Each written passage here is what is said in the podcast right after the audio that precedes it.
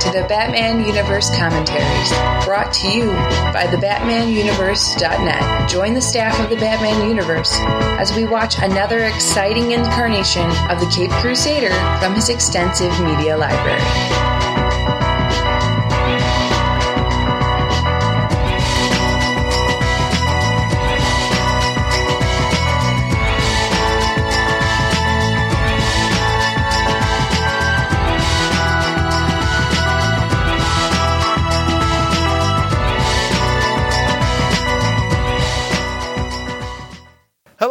Welcome to the Batman Universe commentaries, where you guessed it, we're going to talk about The Dark Knight Rises. I've leading this one. My name is Donovan, and today I am joined by, This is Joe. This is Melinda. And this is Ed. And we are going to do a commentary on the latest and greatest Batman movie to hit the cinema or the theaters, depending on which side of the planet you live on. This is The Dark Knight Rises. This is the final in the Christopher Nolan Christian Bale triumvirate of Batman movies. As we are recording, it's only been out, you know, it's been released since around six or seven months. So it's been out on DVD for less than a month, if, if even that. So uh, it's fairly fresh in people's minds. But before we actually get into the commentary, do we want to start talking about our general feelings going into it and what were you thinking about going into seeing it for the first time? I think everyone knows who's listened to the Batman universe for a while that I'm not the greatest fan of Christopher Nolan, especially not The Dark Knight. That started to change, I guess, somewhat. I've started to try and watch it in a different light. But I didn't have high hopes, but I was still excited to see this. I detest Anne Hathaway, so I was not looking forward to seeing her at all. But was I pleasantly surprised, or did I leave the cinema in a rage? We'll find out. Did the Princess Diaries disgust you that much? Is that why? No, it, was, it was number two, really. That uh, The most offensive sequel ever that I never saw. So What what we have Melinda? here is that Joe actually sat through the Princess Diaries number two. Even I didn't do that. I was really excited going into this because this was really one of the first. Yeah, it was actually I think the first Batman movie I saw in the theaters, and I got to go into it with all of the lead up from TBU and everything like that. So I was super excited to go see it. Went and saw the midnight screenings. I really didn't have the qualms that Joe had with casting because I had seen Anne Hathaway. I think I'd seen her in Alice in Wonderland, and I was like, well, she was terrible, but that script was pretty terrible, so I'll give her the benefit of the doubt. So I was really looking forward to this when I saw it, and like Joe, I will let you find out whether or not I really enjoyed it. I like how Anne Hathaway is the make or break part of the movie that we're going into this with so far. I went into it thinking that, you know, The Dark Knight is one of my favorite Batman movies. Definitely my favorite, to be honest. And I went into it thinking that I was probably going to be let down because there was no way it could live up to The Dark Knight or the hype. And you'll see what I think about it. Now, Ed, what's your general take on the recent Batman movies? Is- It seems like now that time's gone by, people seem to realize they really like it or just say it's, you know, be- betrayal in a new light. How do you feel about the overall trilogy? I think that the Nolan trilogy is easily my favorite superhero genre films and some of my favorite films. I, I actually quite like it, but I'm also someone who's not so- oh, too over heavy on continuity, and I've always enjoyed different takes on the character. And I like the series because there's a lot of nods, and especially in The Dark Knight Rises, to other comic book Batman story arcs. So I always like the nods, and I really enjoyed them. Oh yes, we'll definitely get into that. It's easier now that we have the DVD for us to point it out because I think I forgot about a thousand. We were doing the special, but you can find that in my mistakes in the Dark Knight Rises review that we did several months ago. But that's not what we're doing here. We're doing the commentary. So if you are rolling with us, you'll have the DVD and you will be paused at zero zero. It's in between the piracy is a crime you should feel bad for it scene and the Warner Brothers logo. This is a two hour, 44 minute movie. And on the count of play, I'll give a countdown. We'll start the movie. So, as per usual, grab your food, grab your drinks, grab your stuff that you typically bring when we go on these wacky adventures with the movies. And in three, two, one, play. This motion picture is PG-13. Did not know that. Rated R for RAR. Yeah, I just realized I didn't have any idea what the the rating is on, on movies. Now that I'm grown up, I don't don't look at ratings at movies anymore. I just go. You don't have to worry about it anymore. That's the best part about being an adult. You know, to lie It to your is. parents. Totally, just go. Absolutely. Well, I mean, I don't think they're ever going to have a Batman movie that's actually rated R. I think that would that wouldn't be all that fun. No, I think Warner wouldn't. I mean, it'd be tough to market, sell your kids our toys, but you can't take them to see the movie unless there's, you know. Yeah. And there's our new DC Comics logo, which I quite like. I know no one else does, but Yeah, I don't, but it's here. Well, it looks like they had a trial version of Photoshop, and they're like, "Okay, we it expires at midnight. We got to do this." I recently did a commentary for Batman and Robin, so seeing this this bat signal in ice is actually kind of interesting. oh, I never thought about that. It's clearly a callback to, to Schumacher. Flashbacks. Do you think they recorded this when they recorded uh, The Dark Knight, or was this an, an additional scene for this movie specifically? Because I got the sense that like this was a cut part of that that movie. I think it could have been either, to be honest with you. I'm sure they had to pay out some royalties to uh, the guy who played Mr. Dent there just to put him in the movie, though. He said he wanted to come back, but Nolan says, "No, no, no, you're dead," and I say so. Yeah, you're dead, dude. Doctor Paul. My brother informs me that, that that CIA guy there is from Game of Thrones, so I'll pretend to know what I'm talking about when I say he's from Game of Thrones. He is from Game of Thrones. Ah, excellent. Who saw this uh, scene in the as a preview in the theaters before the movie actually came out?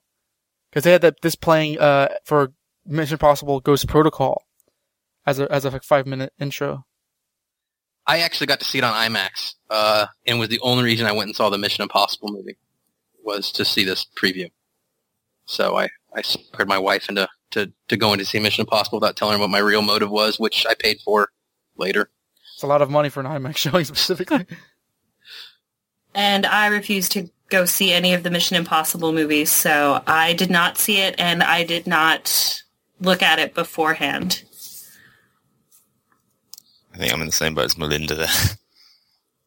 That was actually a good movie, but uh, this this was awesome to see in IMAX. I I was blown away by this. I'm kind of Does used to it now. Uh, Does anyone else find it incredibly odd that the CIA put guys in the plane without taking their hoods off and checking who they were?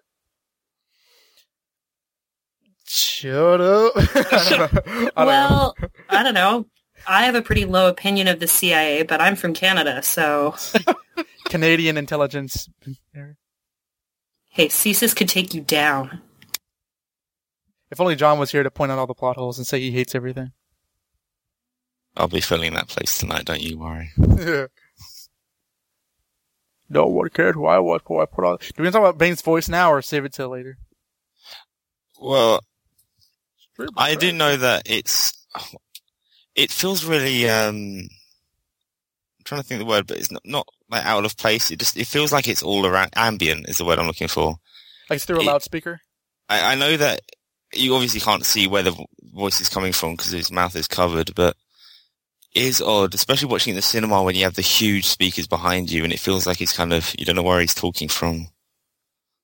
I know I- they uh, they changed the voice as well. I've- Even from the early trailers, you uh, can recognise that they've changed it, and uh, I know that was because they felt it was, I guess, too. You can understand it enough, but Well, uh, I know in the preview for a fact that it was definitely a lot more rough and it was, compl- uh, it was they did change it. There's no question about that. And as someone who liked the preview, it was legitimately difficult to hear what he was saying. So the dialogue is exactly the same, but the inflections are a lot more audible. Um, I actually kind of like the the sense that his voice kind of comes from everywhere because I think it's pretty cool for a supervillain. But it's, it's, your mileage may vary on that one. I heard people not. I heard people say that that's the reason why they don't like it, but I I don't have a problem with any of the voices in this in this movie series. I know everyone seems to, but I'm a very I'm a very forgiving person when it comes to uh, these particular Batman movies. They did I improve have- it. Go, go Go ahead. ahead. I was about to say they improved it. Since a guy who saw the preview, when I saw the, the preview part of this, the first five six minutes, whatever it was, I couldn't understand what Bane was saying. Same here. I mean, I mean, it was it was dramatically better when the actual. I was I was actually concerned after seeing the preview because I'm like, I can't I can't understand this guy. And then it was a lot better when the actual movie came out. And I was just going to say the first time I heard him speak in the movie, I was like, you've got to be kidding me. Um, like, it was like, are you serious? But the next sentence out of his mouth, I was like, I'm sold. I- I'm in. Um, but I was actually, when I was thinking about it earlier today, I realized it kind of reminds me of Sean Connery's voice. I've heard Just- that before. Yeah. Just Yeah. a little. It does have a little Connery to it, doesn't my, it? my brother, he he, I think it was on superhero hype. Someone he said that someone described it as Gandalf pushing furniture, which I, made me laugh. But this shot was incredible. I love this. I love this scene. I'm watching the records, brother. That's one thing that you get right in this first scene is the cinematography in the movie is is amazing. The way it's I- shot. I thought I was I was for sure that this was like CGI or something, but I looked like you know after the movie came out, this all is real, or at least like the like taking apart the plane is completely real. This shot right here is amazing. I was so in, in IMAX, I, I I couldn't breathe. It was it was incredible. Excellent way to Yeah. start the movie. Now, did everyone get to see this in, in an IMAX theater as well as a regular theater? I saw it the third time in IMAX. The first two times I was relegated to the Peons Theater. I think the second time I watched it in an IMAX, the first one was in one of those AVX theaters. I, I also managed to see it in uh, IMAX, fortunately. I thought it was amazing how I I got to see it in both. I thought it was amazing how the IMAX seemed to add so much more to the movie, though. I saw Yeah. Dark Knight in IMAX, so it, I, it was like an obligation to go back. Now, here's this aspect ratio thing that is. I didn't. I, I, that's one thing I didn't understand how it would go in and out of the IMAX aspect ratios throughout the movie. I did notice when I saw it in IMAX, whenever they would change, it was very visible if you She noticed. Joe, calm down. Breathe. Deep breaths.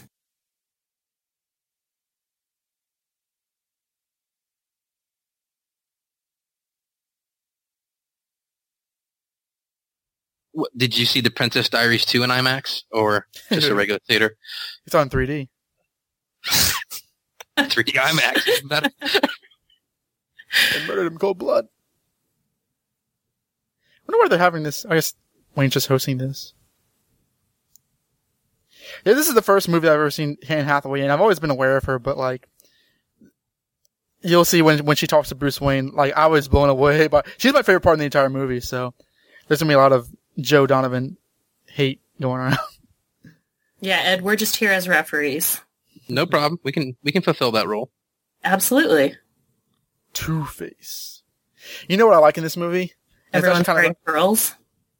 Well, I, I like, uh, it's kind of ironic now considering how the new 52 changed Gordon to make him all young and hip and sexy.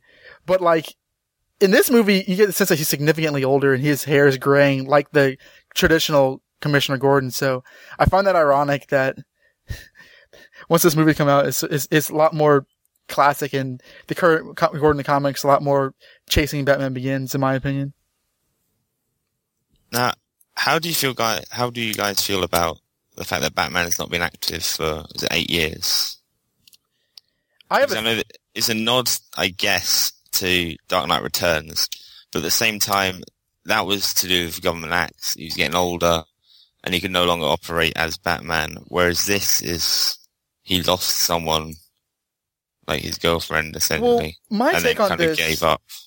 my take on this is not so much that he stopped because Rachel was dead, because he was, that was halfway through Dark Knight, spoilers, and he continued the fight. So, to me, and I'll, I'll bring this up later on, cause I get, I get the impression that like, they say that his last reported sighting was that night Harvey Dent died, but to me, I got the impression that he continued on for uh, like a, a little bit until it was clear that either crime was gone or he, he couldn't do much else. Because the Batcave is rebuilt, specifically. And the reason why he didn't move on as Bruce Wayne was because Rachel died, but he didn't give up Batman because Rachel died. He kind of gave up being Batman because he was an outlaw. Or he was like, you know, a pariah. But we can get into because it's not explicit, but I, th- I think it's ambiguous to look at either way. Yeah, but then it depends whether you think that that's something Batman would do, give up being Batman just because. Yeah, I know. I, I mean, I, I never thought that he'd take the fall for it either, but I never understood that. That was, you know, The Dark Knight to me was a great movie until that, and this is unfortunately so true with so many movies or comic books. It was really, really good until the very, very end. I don't see there's any way in the characterization that Bruce would, would take the fall for Harvey Dent. I think he would, but I I has I question him giving up, and I think that like that's why I kind of go on the idea that like that didn't make him quit, but after a while he stopped because that lie made Gotham better in the end. But why wouldn't they just? I mean, I, why wouldn't they just blame on the Joker? The guy's been been killing people for like three weeks straight. Because he didn't do it.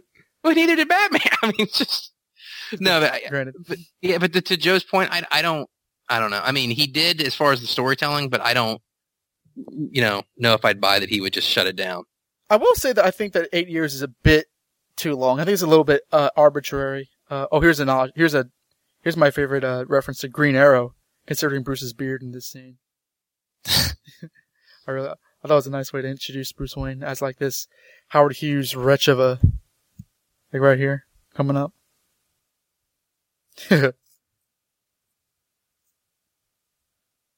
I think Anne Hathaway does a great acting job here, switching from one role to another. Oh, I can guess I can uh, commentate how I was watching this the first time. I was going like, I hate you. I hate you so much. Why? Why are you in this film? Why do you exist? Why are you here? And then uh, when she does the switch, like, oh, okay, I get it now. I, I actually I like her in this film. I, I think it goes along with the fact that I, I still don't like her as a person. Well, as an, Did you meet her? What happened? no, as in as an actress, I don't. There's something about her personality that I just don't like. I love this. But oh, I love this.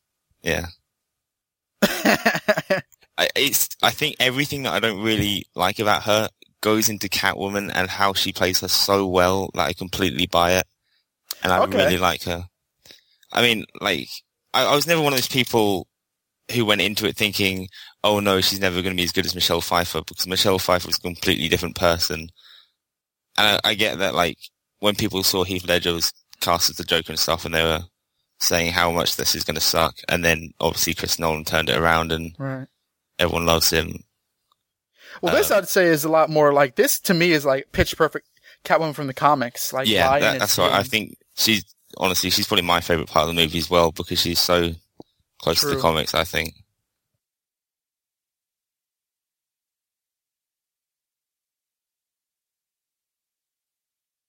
It's rather psychological of you. we also, I think people tend to complain that this Batman isn't seen as much of a detective, but I think you know right here is very implicit that he's he's very deductive in finding out what she was doing there.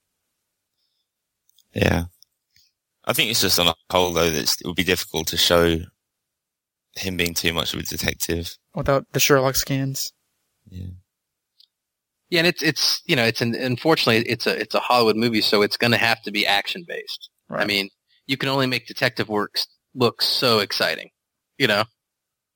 I will admit, in the Dark Knight, when he was actually doing detective work to find out the Joker's gun, I did kind of my my interest started to wane when I first saw it. So that's proof in the pudding. Yeah, it's it's just it's it's how do you make det- even even in comics, it's typically one panel with a lot of exposition, you know. Right. Or the, in the '60s show, there's these crappy riddles. Uh, yeah, or the the bat analyzer or whatever he's using that week.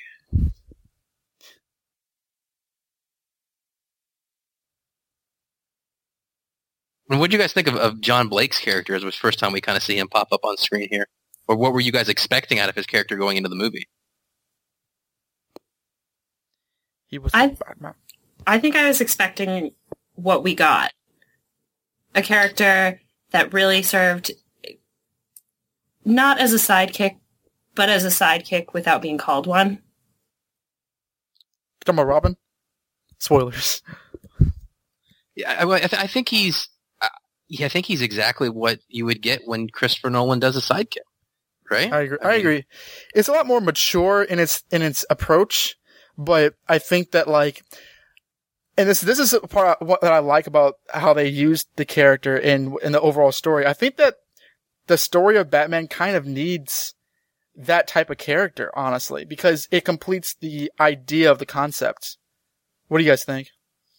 Yeah, I mean, Robin's been around since a year into Batman's like whole entire history, and he hasn't not been in it since. So I, I get why like the young kid would be difficult to do in a film, but I, I think it probably can be done if tackled right. But uh, I think in Nolan's, you know, based in realism universe, this is probably the best way to do it. I still maintain that they could have.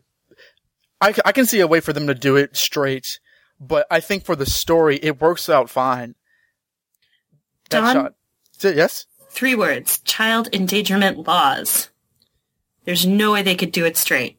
I have four book. I have four words. It's a comic book, or it's a comic movie. Fair enough. I think it would be. Go ahead. I, I think it'd be tough to do it straight with with anyone. Like like I hate to go back to, but like Batman Forever. I think that the age that had Chris O'Donnell. I think that's about the youngest age you could do a, a Robin in a in a in a movie. He was like what's supposed to be what 17, 18 in Batman Forever, I never somewhere in there. Yeah. But I think that's the youngest age you could realistically. I mean, because there is you know has to be, especially with Nolan directing it, there has to be an element of realism, and I don't think that you know Bruce Wayne would put a, a 13 year old kid up fighting Bane's goons. You know. it is a different argument to to have because it would make a different story. I think if you're going to introduce Robin, that has to be the story, not how to end Batman by introducing Robin. But you kind of I think here's the first of Michael Caine's many, many, many speeches. In the first. one. Shut up, Joe. He's great. I do like. Yeah, this, he's uh, great at playing the same character in every movie he's ever in. I will say that like he's the same character in every Nolan movie he's in: The Prestige, Inception, Batman one, two, three. I do like him though. But uh, and here's the uh, very specific story. This is a Was anyone gun. not expecting this to come up at the end, or I didn't think about it, but you know, I, I, I, I guess it could have been a little subtler, but I, it was so nice that I didn't care. I think, yeah, I mean, because the film is so long and so much happens, you do sort of forget about it until it happens. But at the time, you're watching it knowing that it's going to come up later. I really like the idea that Alfred doesn't didn't want Bruce Wayne to come back to Gotham City. I, I think that's actually a really unique and logical idea, personally. Because why would he want his surrogate son jumping out into night fighting crime all the time? I mean, I mean, even in the comics, he's- Alfred doesn't approve generally. But he's not expecting him to come back and be a crime fighter, is he? Well, it's like the, the city in general, as a kid, child, just scarred him so horribly. I suppose. Yeah, but I mean, he's got his entire life there, his, his family's business to take over. I think that Alfred just uh, was kind of the idea that, that Gotham holds nothing but pain for Bruce. You know, that it's just one big reminder of his parents' death. His parents are dead. Wait, what? When did that happen? What in the?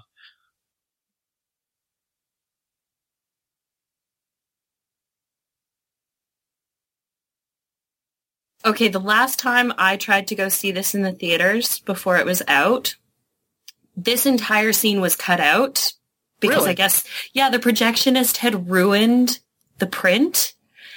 And my friend and I were both there and we kind of just turned to each other like, um, no, that, that's kind of an important scene. You, you I need would that have in caught there. a case if that happened to me.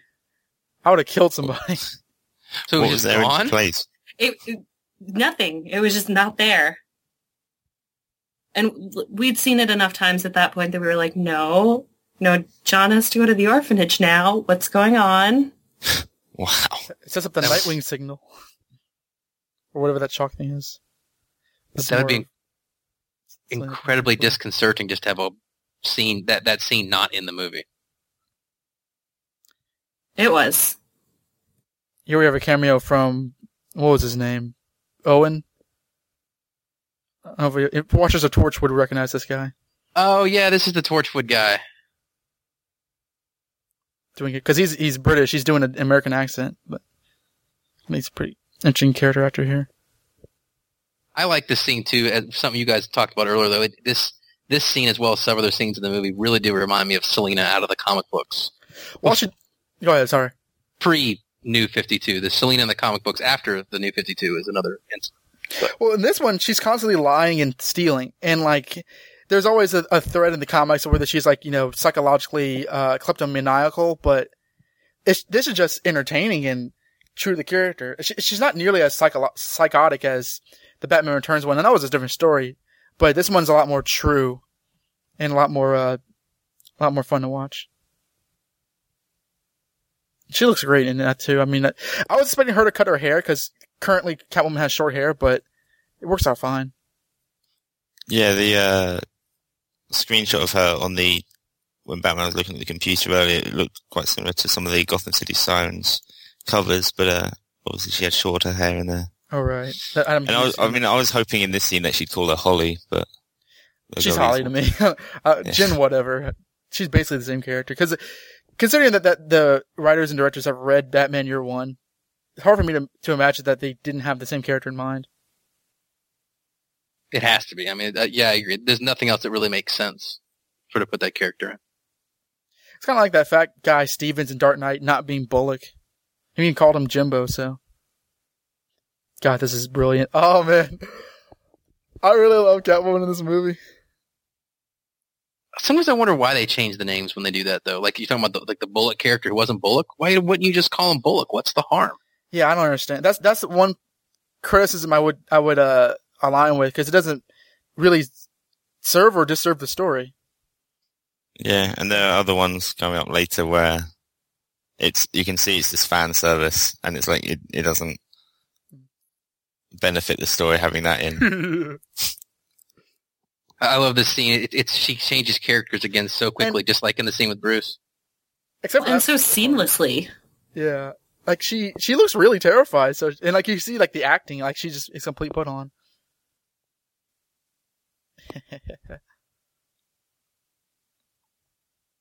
yeah, she's totally on my radar after this movie.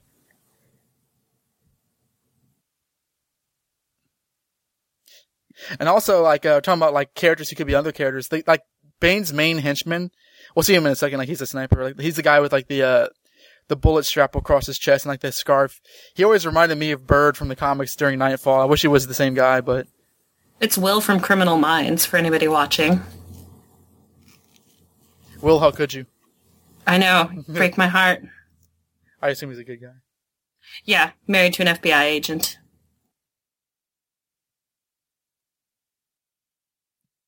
Here's an obligatory shootout scene. Bane's little dude. There's a website called Gotham Alleys, which uh, does a great job connecting a lot of comic book references and similarities to these movies, like all Bat movies, like even the Burton and Schumacher films. And he said that this scene kind of reminded him of uh, well, first of all, who raise your hand if you read Knightfall? in, among the group of us here? my hand is my hand, but I don't think you'll be able to see it. Everybody here has or hasn't? I know Joe has. Yeah, I read it. Okay. Yes. So like this scene, uh, the person of Gotham has said that they reminded them of uh when Robin was captured by Bane, and Robin Bane and Killer Croc fight in the sewers, and like he kind of like is aware of Bane's plan or whatever, and uh Gordon has a sort of a similar thing here. It's not really the same thing, but you can kind of find similarity. Yeah. It's a nice scene. I remember the scene was in the trailer where like the explosion happens. And Gary Oldman's really, I don't know if he's acting as old as he is or if he really is that kind of, he really aged a lot, but he's doing a great job. I think Gary Oldman is, you know, performance as Gordon in all these movies is, is really, really good. Absolutely.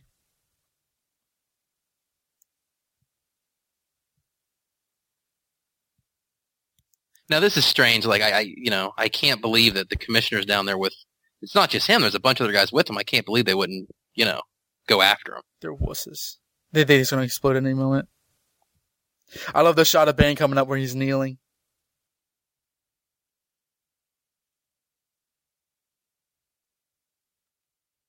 So Gordon's fake being knocked out. He's really conscious, but he's seeing where where it takes him. Which is a pretty dangerous game to play. Hey, she's Courtney. That oh man, that to, that to me is Bane. That's that's where they got the character right. And then he turns around. He's not wearing the luchador mask. Damn it! yeah, he looks like he's wearing the comic book mask in that shot. I was talking to you. Yeah. His voice does amuse me though, especially the strange changes in pitch he makes. Right. I like the scarring that they've chosen to show on his back in this scene. Mhm. Um, I think that, like, yeah, we're aware that his face got destroyed, and that's part of the reason he wears the mask. Oh, spoiler. Um, but it also it explains why he has to wear the brace and everything like that. Right. With the gas. How do you feel about the lack of venom? I wish I I I would have until I saw the movie. I would have given you cash money that like that mask was feeding him venom for one reason or another. When they explicitly say that it's to to away pain, it kind of let me down. But they still have like the idea of it near the end when Batman breaks the tubes because like that's how he was beating the comics. So I think it's it's closer linked to Venom than I thought it would be. I thought it was going because Venom Bane has to keep taking Venom, isn't it? Like on the hour to stop, otherwise he'll be in excruciating pain, and that's like a uh, anesthetic gas, and he has to keep taking that or be in constant pain. But I feel like the anesthetic's strong enough so that when Batman's punching him and beating him up, he doesn't feel it because of that. And then it's only when he breaks the tubes that uh, Bane starts to feel the effects of Batman beating him down. So it kind of it links closer than I thought it would, and I quite like it. Um, especially in this. I mean, I know they can't, you know, have him like grow twice the size because it would look a bit odd. I saw it for the, first time I saw it. My dad thought he was shrinking when the tubes were cut and he was fighting Batman, and I was like, I wish. Now this scene to me, uh, after seeing it once, kind of given me it's given me the most like cause to relate this Robin from the Robin in the comics because I see a lot of Tim Drake and Jason Todd in this character, and maybe I'm looking for things that aren't there, but I think you can find them in his uh relating to Bruce Wayne. Even after Nightwing issue zero, where uh, Dick Grayson works out who Batman is. Not screw Nightwing issue zero. Says I, Donovan Grant. I think that this this character, I, I agree with you, Donovan. I think what it is is he just picked and chose what parts of the Robin stories he likes the best, Mhm. and then just mushed them up into a ball and made this John Blake character.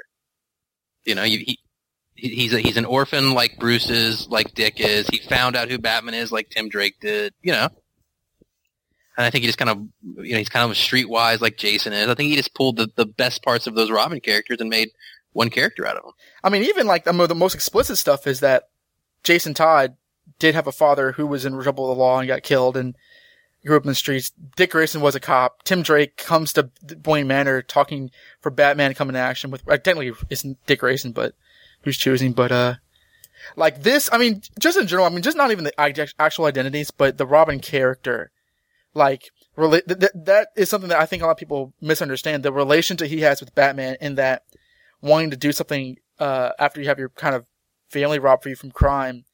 I think it's ex- explicit in this movie, in this scene, and I think it's really well done. Um, there was a podcaster, I, I know, I don't want to name the person's name because I don't want to call him out, but somebody, uh, I heard on another podcast wish it was, they called the character Tim Drake because it was similar. Nobody's gonna know who Tim Drake is though. You know, that, I, yeah, but then it goes towards the thing of, you know, it's not going to affect the story if they do. I think it's probably better they didn't call him Tim Drake just because then you're going to want him to be closer to the Tim Drake storyline. it's a good And that, point. it, it wouldn't work as, as well as that. Yeah, because this one isn't just like a, not necessarily a background character, but this that's a character with a lot of history that a lot of people who do know who Tim Drake was would be saying, "Why did you call him Tim Drake if you weren't gonna make him Right. Tim Drake?" Yeah, I kind of approve of the name change. Blake, Drake, it's it's close enough anyway. But I think it's interesting too is that, you know, you see a parallel here, maybe I'm reaching, but how one person who came from a rich family handled the loss of his parents versus someone who came from a poor family. oh, that's I mean- good. That's a good catch. You know, it, it's the only, Bruce can be Batman and he can have gadgets, he can do that. The only thing that the Blake character can do is go into the police force. You know? That's, a very That's the that's the only thing he can do. So I always saw that as like a parallel of these guys' story of, of a rich versus poor aspect of it. We should also mention that like uh character that they're talking about right now in the scene, John Daggett. When I first heard the name Mr. Daggett, I freaked out because that was the character in the Batman animated series. He was a uh, he was a, uh, a illegitimate businessman with a crime background. So I was like, no way. They rented the DVD for this, and then, then it was originally Roland Daggett in that show. So calling him John Daggett, I was like, why couldn't it be Roland Daggett? But who cares? again, it's another one of the just tons of nods in the Nolan films to different Right. sources. I mean, it's no surprise, it's spoiler, but the, you know, with, with the mustache scene coming up in a little bit, the shaving, I mean, there's so many between the Dark Knight, you know, returns and this movie is incredible. Some of the dialogue's word for word. Much of this, much of this first half is very Dark Knight Returns, and the fight with is, with Bane is certainly Knightfall. I was actually very surprised how like direct like it was. Oh, well, the, the, the whole scene with the, you know, when he first comes back here, it's, I mean, that's, it's almost identical. This is sort of a callback to Batman Begins with a ski mask. Yeah. Whee! And it's nice that, yeah, n- nice that he's visiting Gordon as well. This is the first teaser in the movie where Gordon's in the hospital. I thought Bane really effed him up in that teaser, but apparently he just got shot in the leg. That was the worst part about waiting for this movie to come out is thinking Gordon's going to die at the end of this film. I'm going to have to watch that. That's not going to happen. Watch Bane fold him up like an origami pa- paper plane. You know, I didn't think he was going to die just because Nolan fake killed him in The Dark Knight. Right. And I, and I couldn't see Nolan killing the same, I mean, because if he killed Gordon again, Oh, you all, you're going to be like, oh, come on. You know, you, you know, what do you got against this guy? You kill him in every movie now, you know? Well, he was such a central, central character in The Dark Knight that I think it would. I never. Oh, I like this scene too. I'm sorry. I just. Oh man. I do have an, I noticed a bit of a flaw in the fact that uh, Martha Wayne's pearls, for some reason, are fixed. Yeah, I noticed that last night because they they uh, fell apart. Yeah, because Uh, I remember I watched the Batman Begins after watching this. Just go, did I'm pretty sure that they got ripped apart, and uh, they did. So he's either got a replica or he went back and picked up every single pearl, tracked down any that got stolen. well, yeah. Did the guy run away? Did Joe Chill run away with the pearls? Or he probably got captured for it. So I do love this bit with the uh, gadget. Oh, this is, yeah, this is classic. the science. This reminds me of the beginning of Long Halloween, where Batman and Selina, or Bruce Wayne and Selina Kyle are dancing with masks on. Which I know, which I know. I remember they they said that they read when they were re- making Batman Begins, so that's another callback. Yeah, I think it, throughout all these movies, you see, you can definitely tell which comics they read, and and I, I, I'd be surprised if they didn't read No Man's Land for you know the stuff coming up later in the movie. Oh yeah, I mean they said they said that they read Year One and Long Halloween, and some of Dark Knight Returns for Batman Begins, and, I, and you can see like, I think with those all these movies, there's there's specific like plot ideas, and I think they said as much. I mean, they don't make this crap up. I mean, even David Goyer, who worked on the story, was a comics writer, so I think it's not a matter of interpretation; it's a matter of figuring out which one came from where. We should probably talk about the movie as opposed to hypotheticals. so related. What do we think about um uh the crazy lady from Inception in this movie? Marion Cotillard. Cotillard. Which crazy lady from Inception? I think there's several. But then Ooh.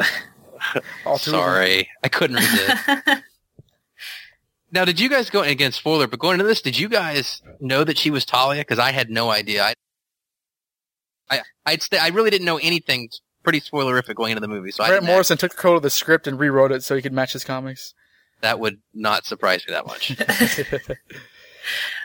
I knew going in, um, but that's because, again, spoiler: the small child in the prison was Talia, and um, You knew there that? was, well, there was a a younger girl who was doing interviews for the movie, and she was like, "Oh, you know, I play the younger version of Marion Cotillard's character."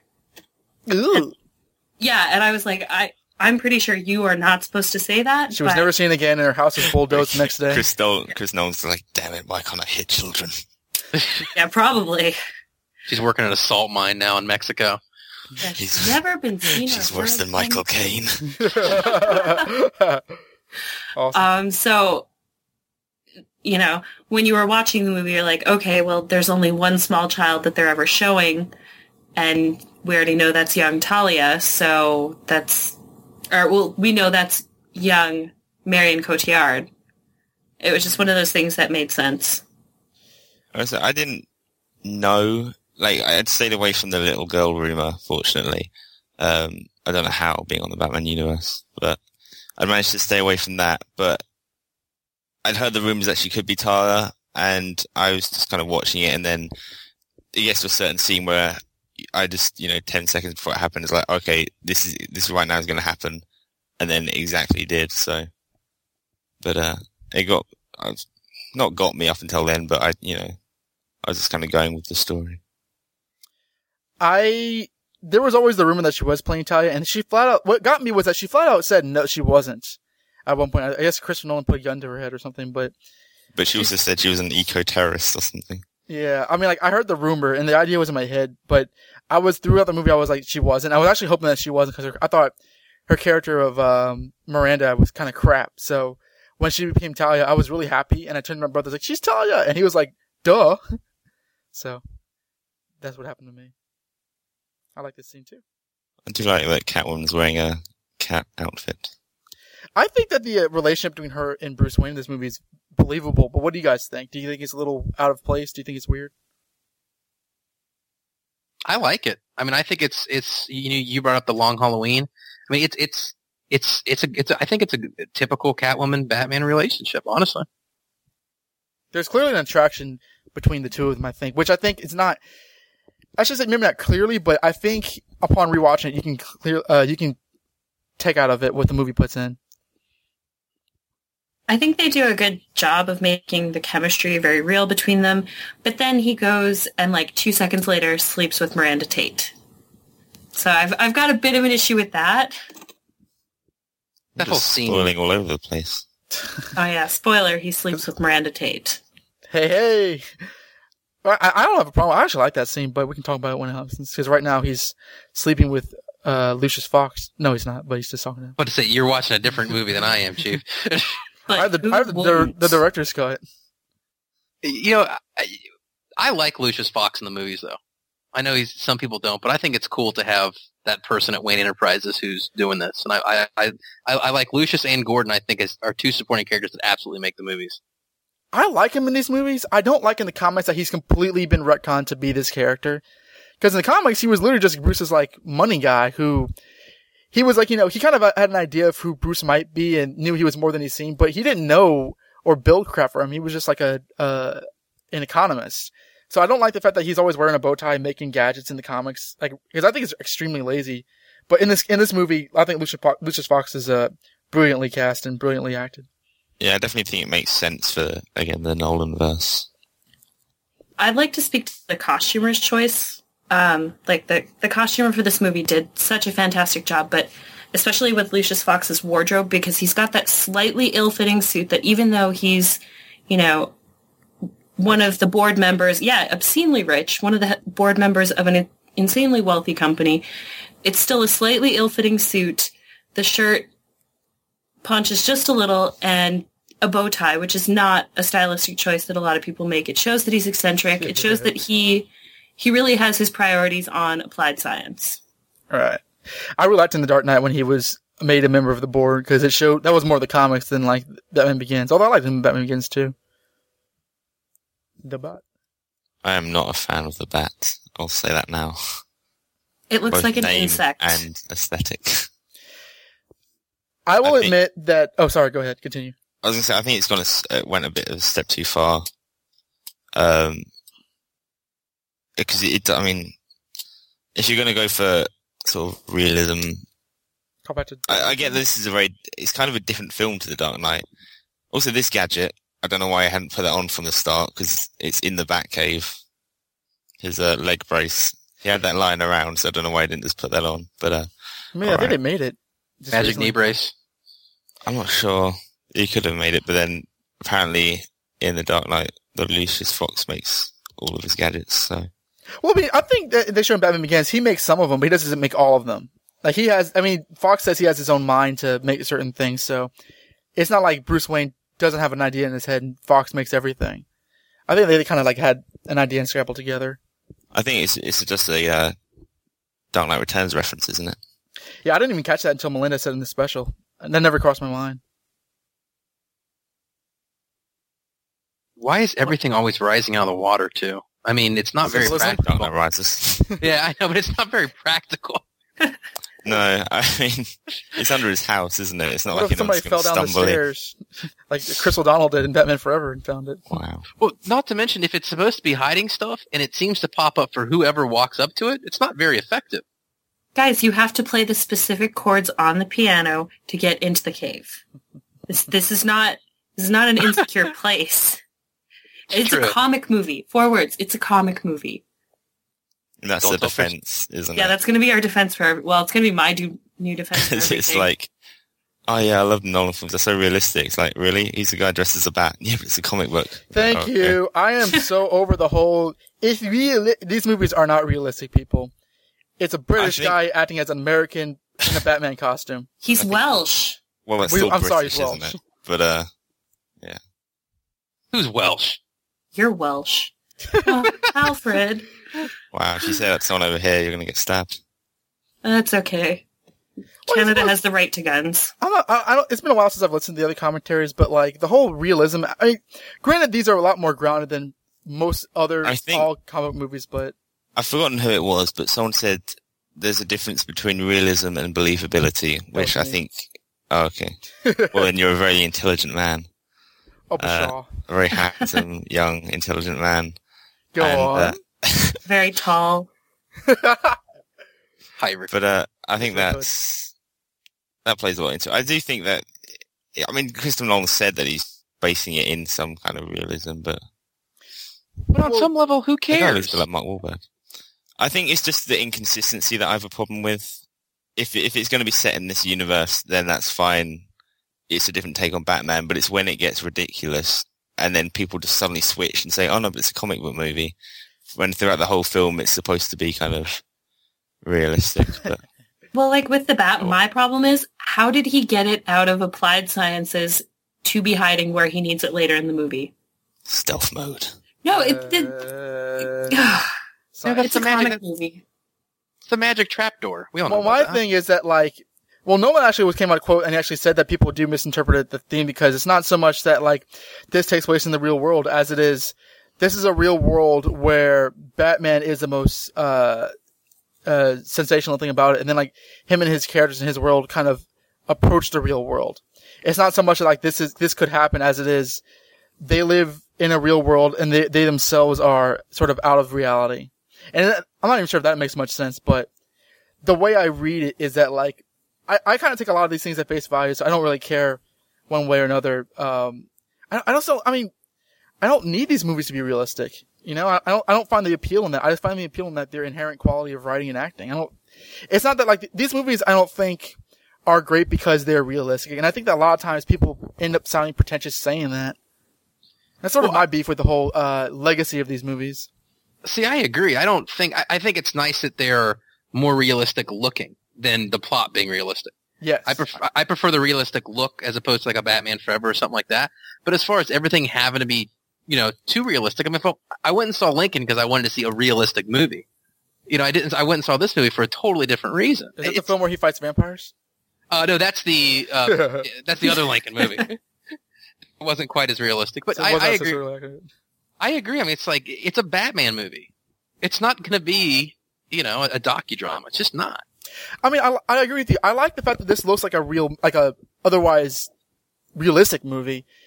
So when Batman shows up, I, I'm really excited. But I think, I think it's a, it's a, it's a cognitive distance between comic book fans and mainstream audiences who aren't familiar with the idea of what Batman, because like the themes they're carrying in, in these movies are a lot more, a lot more, uh, uh, psychodrama, a lot deeper than usual Batman movies are. So it's a lot of of, uh, stuff you can talk about. Speaking of scenes, I know that this scene here, uh, the stock market one, has um, it's become quite controversial for supposedly being against like the Occupy Wall Street, and it's supposed to be Oh. quite a right wing. Supposedly a deep right wing message in this film. I live in Nashville, this scene. Tennessee, and I had a friend who that thought that this was a clear uh, thumbs up towards the Occupy Wall Street movie. This, first of all, this movie was made and written before all that happened, but I mean, this is the same kind of people who said like The Dark Knight was clearly a critique of the Bush administration. Remember George Bush when he was president? But like, I mean, I don't, it's a, it's a comic movie, people. Sometimes a story is just a story. I don't think that they're trying to say anything. No. I think that like, it fits the character of Bane and, and uh, the League of Assassins or League of Shadows uh, to do these kind of things. There's Red Hood. This was a clearly a stuntman. Thank you, motorcycle helmets. That is the most color diverse piece group of people that was be trading stocks in history. The Power Rangers. Yeah, I mean it should. I mean it's black, black and blue suits, kids, not you know yellow, purple, green. Here comes the whole. Eh, this is a big lead up to like the Dark Knight Returns thing, where it's like, "Damn, that sucker's fast." Wait, what is that? Oh, well, the, well, the one line from that's coming up right here with the with the one police officer when he says, "You're in for a show tonight." That's almost verbatim. That that pretty much is the same scene. I mean, where else could you get it? I wonder if the guys who, you know, Frank Miller and those guys that wrote some of the comics, I wonder if they got a kickback for any of this. I think Chuck Dixon said he did. I don't think Frank Miller would really care. He's probably he probably walked out of the theater the moment he saw the Occupy Wall Street parallels. Considering what Yeah. he said, I actually really love this idea that Batman has a. Whenever Batman shows up, all the lights go out. I think that's awesome. There we go. It's the um, I forgot the name of it actually. Now, uh, EMP. Yes, yes. Electromagnetic pulse. now we're 45 minutes into the movie. Does it, is, does everyone have a problem that Batman took this long to show up? Because I don't really, but No, and especially in IMAX with the soundtrack going. oh, Even not being a huge fan of the Nolan films, watching this, I was getting excited. So I think this works really well. I think it's almost better that we, we wait to see that see him. To be honest with you, I've heard people say it's the Batman movie. Where's my Batman? But I think you know the story takes precedent over. I mean, I, I agree. It's, it's, I don't want to be like Dark Knight Returns, but the cl- the story is clearly still about Bruce Wayne, so it's not like they've lost focus. But not only that, Christopher Nolan did a great job of enough was going on that A, this didn't really feel like 45 minutes, Agreed. and B, you didn't notice really that Batman hadn't shown up. yeah, I wasn't marking time until he came up, uh, You like know- I might have in other movies. I didn't even when I saw this movie, it, like the first two times, I didn't even notice that he didn't show up for 45 minutes. Really, until someone said, "Aren't you pissed he didn't show up for 45 minutes?" I said, "I didn't, I didn't even notice." You know. And here's the the first time we see Selina. What do you guys think of, of of the Catwoman costume in in the in the movie? People didn't like that. I, I thought it was like a callback to Julie Newmar, actually, from the 60s show. I was, I was expecting more of a, a, a, current look, because her current look is pretty modern, but I thought it was fine. I mean, there's the gimmick with the goggles looking like cat ears, but whatever works. What do you guys think? Yeah. I think it's got the common movie thing of being slightly over textured, but uh, I, it doesn't. I don't mind it. The goggles, uh, they don't bother me. I, I don't like dislike them. They kind of work. I don't mind that she's just called the cat or the cat burglar instead of Catwoman because, again, you know, she doesn't feel the need to name herself Catwoman. So The only problem I had with the costume was prior to the movie's release when we saw those shoes, and I was Oh, like, yeah. "You can't run in those. You can't." And I think we urged people to email and say, "If you can run in these, you know, please give us, please let us know and send us a video." She, ru- she runs off the roof and later on, so. Exactly, which wouldn't happen. Not not in stilettos, stilettos like that. Um, but seeing the purpose that the serrated edge on the stiletto served, I was like, okay, I I get it now. I understand why you made that choice.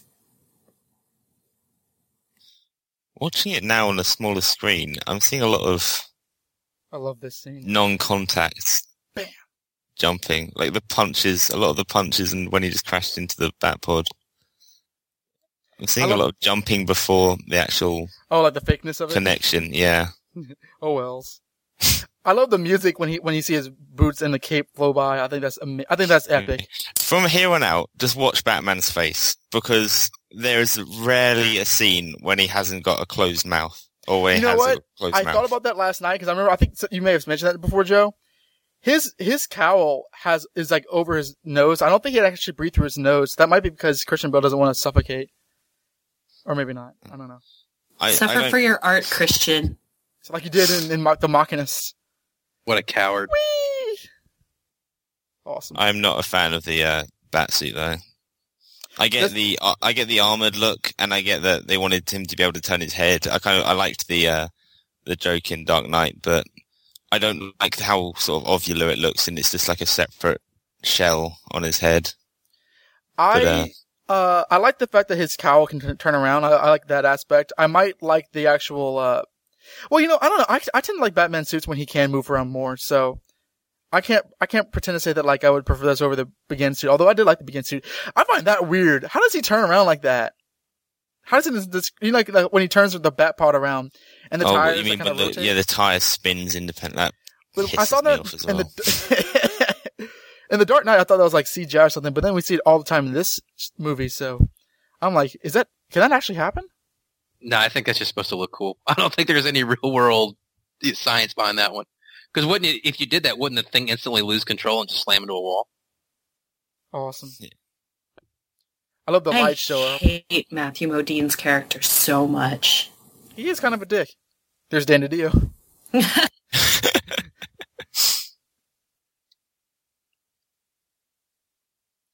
Yeah, I don't know if Modine's character actually was necessary in this movie. He was just sort of like another ensemble cast, but whoever knows. Well, they try to give him that huge redemption storyline, but I'll talk about my issue with that after, or when it comes up. Yeah, I've got a thought about that. I don't love how wormy and sleazy this this like crook is. This Daggett guy, like he's he's like a cookie cutter mustache twirling villain, but I don't mind it because son's mustache. yeah, true. Careful what you wish for. And you want to see something bad happen to him. I mean, the I- whole movie. You're kind of waiting for him to be horribly murdered. He's so Yeah, you- over by it and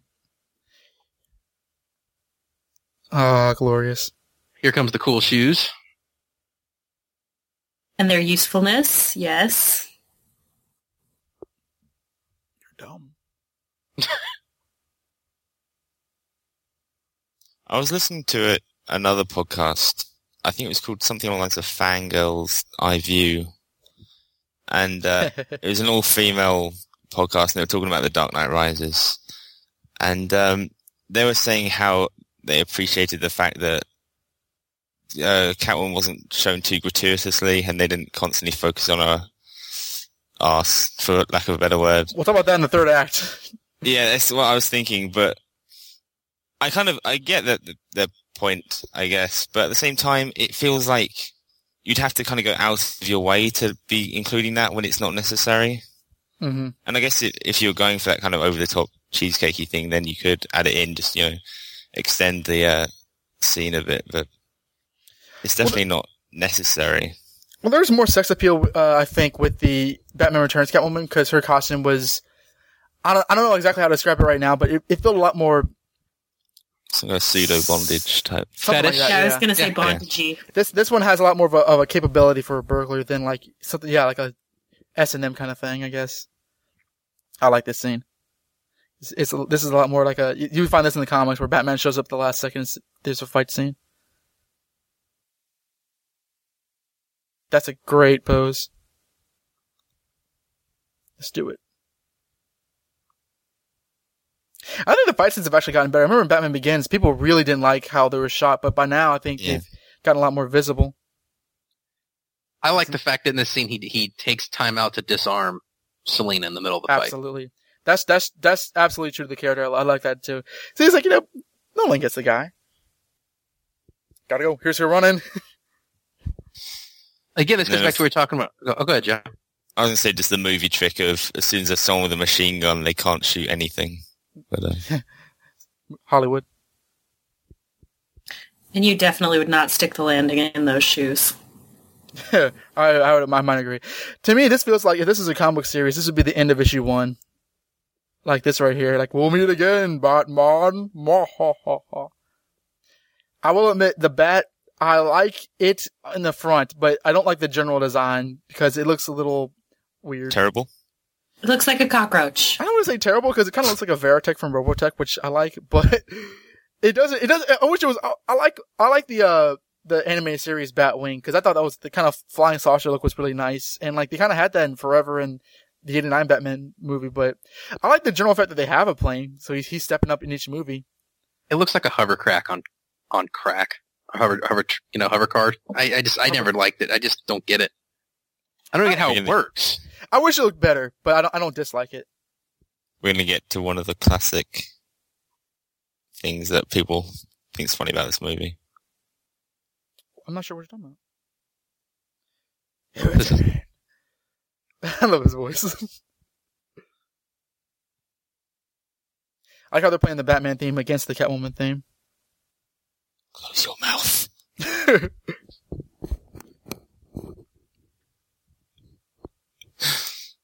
Mm. Apparently, this is the final scene that Christian Bale w- filmed as Batman, and he said they actually stuck around in the in the costume for a little few minutes longer just to get used to the idea that he wouldn't be doing it again. Uh, who wouldn't? Absolutely. Here's a line from Kingdom Come. Cool. Oh yes. There we go. The sticking to the voice. Because it's Oh yeah, yeah. not only do you not only do you not need that line, it would be like you could play it off. I think a lot of this time, a lot of the time in this movie, I felt that they overdid things, and that line was just a kind of look. You'd get exactly that he was saying that. If you had to say it, that's fine, but you don't need to say it in the voice. I see what you're saying. Like, like, why is he in the voice now? I remember the Dark Knight when uh, the Joker was attacking uh, Harvey Dent's fundraiser, and Batman was locking him up and telling Rachel to go away. He, I think he was starting to do the voice without the costume, but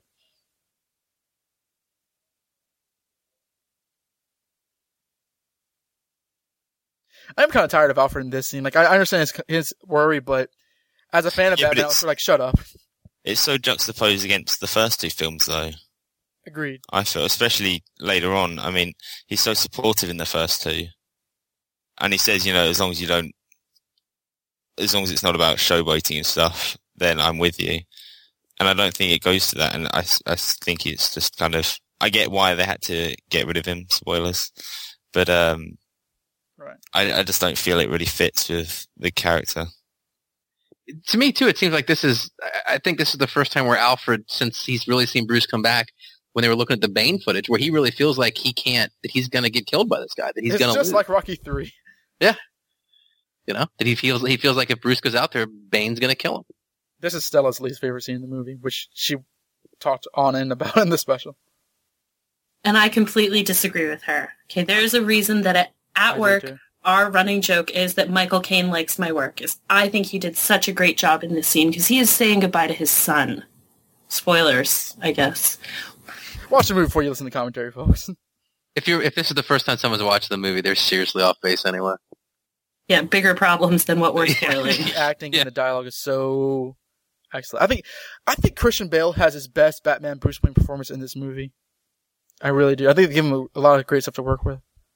Well, I think that the the, the second movie really the, the the show is stolen by not in a bad way, but was stolen by Heath Ledger and the Joker. The Bale's acting, you, you really don't even kind of notice. It's like, oh yeah, there's Bale again. Let's get back to the Joker.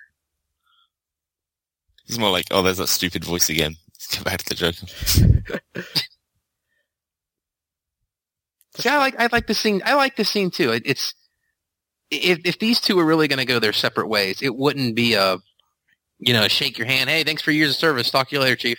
You know, Well, Alfred's quit twice before, and it's always like, you know, there was always a situation where you got, it was never nearly as deep as this. It was always like, you know, I'm sick of your attitude, Master Wayne, so I'm going to leave for, you know, two years and come back. So here it's like, you know, this is legitimate. And like, it's an idea that's not been introduced to a mainstream audience. So it carries a lot more weight. Yeah. Well, like I said, I mean, I feel like it's well acted, but I, I still don't think it's something, especially the Batman in this film series would do. So it, it feels really out of place to me. The Batman? Huh? It- Do you like, mean Alfred? Isn't that okay? Yeah, that's what I meant. Joe's sleepy again. Time for some coffee. yeah, I I, I I really do. I, I really do like this. This had me welling up in the in the theater. I was like, I didn't know that he was gonna like Alfred's gonna quit, but like, this was just because he could, he's close to tears and like he just sobs at the end. So Alfred's scenes were so emotionally evocative.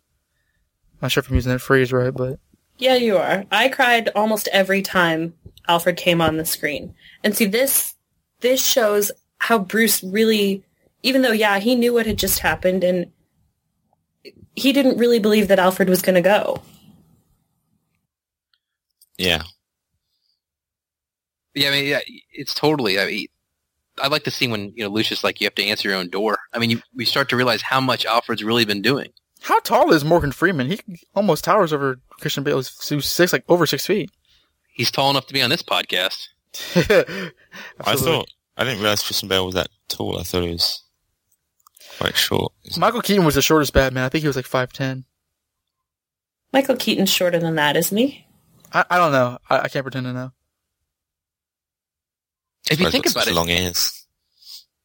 it would almost be smart to cast a shorter Batman because that way you can make the villains look so much larger. I mean, Bane could be six three and look like he was towering over a five seven guy.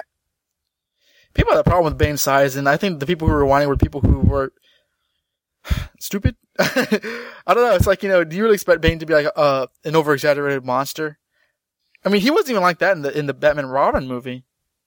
I, I thought he was. I thought Bane's physicality was essentially perfect. I don't. I mean, Batman is I supposed have- to be tall, isn't he? He's like six foot four. or Batman something. is six two, I believe, and Superman six three. Hmm, all right. I'm sorry. It's okay. I'm looking up Michael Keaton's height, so I'd say five five ten for Keaton, five nine. What accent is uh, Cotillard using for Miranda here? Is it French? Because I know she's French, right? She is. Yeah. she's French, but I think she has chosen, and in my opinion, rightfully so, to give kind of an ambiguous accent, indicating her really ambiguous origins, because she's, a- you know, where she grew up, she would have heard a mixture of languages. It's always funny because her and Ra's al are, are legitimately Middle Eastern, but in the animated series and in these movies, they, they clearly like have these sort of like quasi British accents. I, I shouldn't comment with a British cast podcast on this, but Liam Neeson's Irish, isn't he? And his accent Yeah. was kind of British. I thought this was a little weird that, oh, by the way, Bruce Wayne built a nuclear bomb in between the two movies. Well, it's, it's said out there. That's completely not what he was the intent. right, that's true, yeah. He- it's not like he's like, oh yeah, I'm Build to a build nuke. a if the Joker comes a- tries this one more time, I'll be he ready. built a safe, well, he put a safe energy, and then there's some scientists, the uh, Dr. Pavel, worked out how to turn it into a nuclear bomb, and that's why he. Let's explain he it all. And that's why Gotham can't have nice things. Though I would think it would have been incredibly odd if Batman had built, you know, a nuclear bomb between movies. I do agree with that. Good thing he did. This guy's a POS. Non-board member here. Oh, he shouldn't be here. There's a Chris Nolan's uncle and Senator Patrick Leahy.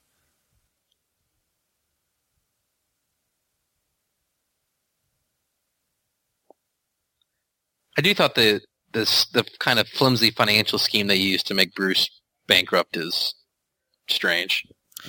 It works for the film, but I think they could have at the same time gone without it because he's not he's not poor in Dark Knight Returns. He's not poor in Batman Beyond. So I think that like the end of Batman's story doesn't need him poor. But I think it's an idea that's not actually been introduced all that often. Well, and if if it was to go on past this movie, there'd be some very real problems with simply Yeah. supplies and you know, I mean, Well, yeah. He's I mean, he starts again, though, doesn't he? I guess. But uh, It's John Daggett's final scene. A very fi- satisfying final scene. Where's Bane? Awesome. I wish he'd thrown him out a window. I do think that Bane's another. It's interesting to watch Tom Hardy act because not saying he's a bad actor, not saying he's a good actor either. I don't. I haven't had all that much uh, contact with Tom Hardy, but obviously, he's very, I mean, the most expressive part about your body is your your face, and secondly, your hands. So that's what Tom Hardy is using to kind of emote this character, especially as all the lines are ADR'd. So. this bit right here. But a lot of the time he doesn't know what to do with his hands, so you'll just see him sort of standing there, thumbs tucked into his vest, and just sort of walking. He's very at ease. Do you feel in charge? Love that. This I thought was brilliant. I thought this was okay. They got Bane perfectly. Like this right here. He's he's frightening. He talks like an old man. I think. I think purposefully. God, Well, how old is Bane supposed to be in this movie? I mean, he's not young, is he? Yeah, he was at least like 20 in the flashback we see at the end, so. And then he, and then that was when Talia was young. So give him another 20 years for Talia to grow up. He's got to be what, late 40s? Easy? I think Talia's like in her 30s, so. Yeah, I mean, so he's got to be pretty up there in age by this point. Mm. He used the Lazarus pit, of course. He, That would be amazing if Christopher Nolan just went all out. Well, there was rumors that he was building a Lazarus pit. And I think technically the, the, the, the prison is sort of a spiritual Lazarus pit, if you want to talk about rising and stuff. Don't give me that. okay. a metaphorical Lazarus pit. Well, there's some leaked photos of basically a huge sheet of green screen lying in the middle of a deserty type thing, which we were all kind of speculating, "Oh, it's a Lazarus pit, but it ended up being, I assume, the prison. Hey, hey, hey, I don't think so. I don't think so. I don't know what they're talking about. Maybe Bruce Wayne's trying to get some, but they know he doesn't have any money. I was about to say what?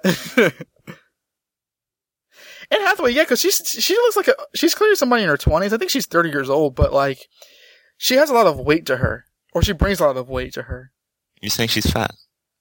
No, shut up. Mass. but like, I mean, like you know, she brings a lot of gravitas. Because like, a, a criticism I had of Katie Holmes, I didn't hate Katie Holmes in Batman Begins, but her kind of acting wasn't really on the par with the other actors in that movie. I think that Maggie Gyllenhaal did in Dark Knight, The Dark Knight. In this movie, Anne Hathaway is clearly a younger actress compared to a lot of the other actors, but she holds her own very well. Like, I can believe every scene she's in, Right? I didn't with Katie Holmes. no, you don't. Well, she didn't start off on Dawson's Creek, so there's that. Yeah, she didn't have that original sin coming with her. Katie Holmes is a bad actress. I, I don't think she's a bad actress. I think that she was just miscast in the original. I like how Blake says, you know, John Daggett's body was found in a dumpster, and Gordon basically says, "I don't care." that guy was a jerk anyway. No, None of us liked him. I like the instant promotion too. For giving you the good news, you're promoted. Yeah, congratulations. Again, it goes back to this other, you know, the other cop in the room is is fairly unremarkable in this scene. You could have Hey, had this scene a, without uh, him. He was a guest on the Batman News. I don't think you should badmouth him too much. Yeah, I wasn't, if I you want to sure. listen to that uh, interview, you can on the Batman News interviews. Although He's it's a bit late he's a really nice person, but I hate his character. I hate the way he's written. I hate his storyline. I hate everything about him. I don't think I've, I've seen. The only thing I've seen him in is Transporter 2, which I enjoy, but that was a Jason Statham movie. I think this is Dustin's fa- least favorite scene in the movie, so we should uh probably comment on. As I know everybody's like, you know, why did they make with the sex? And I don't really care. It goes zero to sixty in like five seconds. I mean, well, Zero to sixty. well, speaking of zero to sixty, Oh.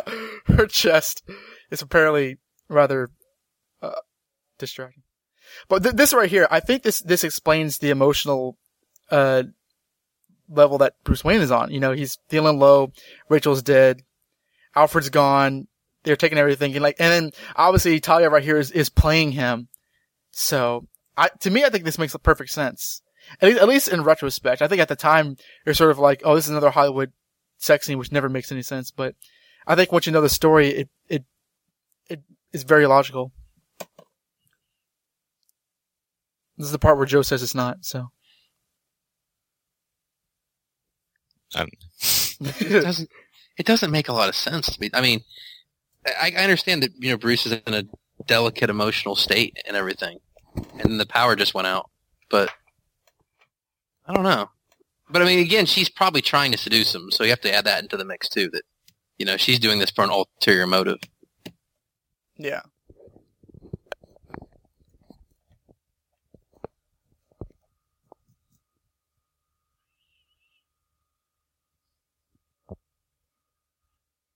she has like a carpet around her, so that must feel really uncomfortable.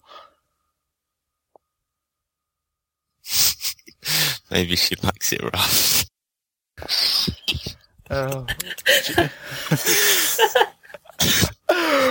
oh dear. That's tricky. I like that one. This commentary is rated PG-13 for provocative language. Back under the That other is- cover. Yeah, that's some sort of weird fur blanket. I have more of a problem with the sex scene in Batman '89 than I do with this movie, to be honest. Batman gets a woman drunk and has his way with her. I like this transition. This is pretty cool. It's time to go to work. And then the uh, obligatory again, Batman standing on a high point in Gotham. He's like, I run this city. I did I like know- that I kind of- shot. I get why they're in there because they're, you know, I guess they look cool, but they're so pointless. I mean, Batman would have to go out of his way to get up there just to look It's around. in the It. comics though, so I guess the, the same rule applies. For what? Sorry. Like he does that in the comics though, standing over, over long stretches of sky. Well, I think he's a bird watcher, isn't he? Isn't that his hobby? Uh, yeah. Didn't you read that one issue where he did that? I also think that like Christian Bale attained the perfect physique for Batman this, cause in the first one he was a little too heavy and, and then the second one I thought he was a little too thin, so I thought this was pretty, he looked pretty super heroic in this.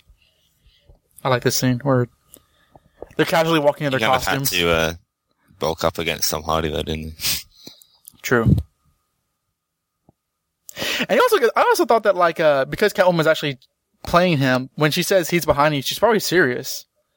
Cause like all these guys are reacting to her, so we think that she's along with Batman, but she might not be. That's another very Dark Knight Returns. Oh seeing yeah. him jump through the gunfire. Oh yeah, it is. Boss fight. You can see It's okay. Bane- He'll level up. You made a serious mistake. My mouth is still open. This is you. I feel. Awesome. We made a lot of jokes about this in Batman and Robin commentary on Batgirl Oracle, where they're fighting the ice cream store. Mr. Wayne. Yeah, some of those inflections. so what do we think? I mean, the fight's not actually, it's about to start here, but what do we think about the fight generally?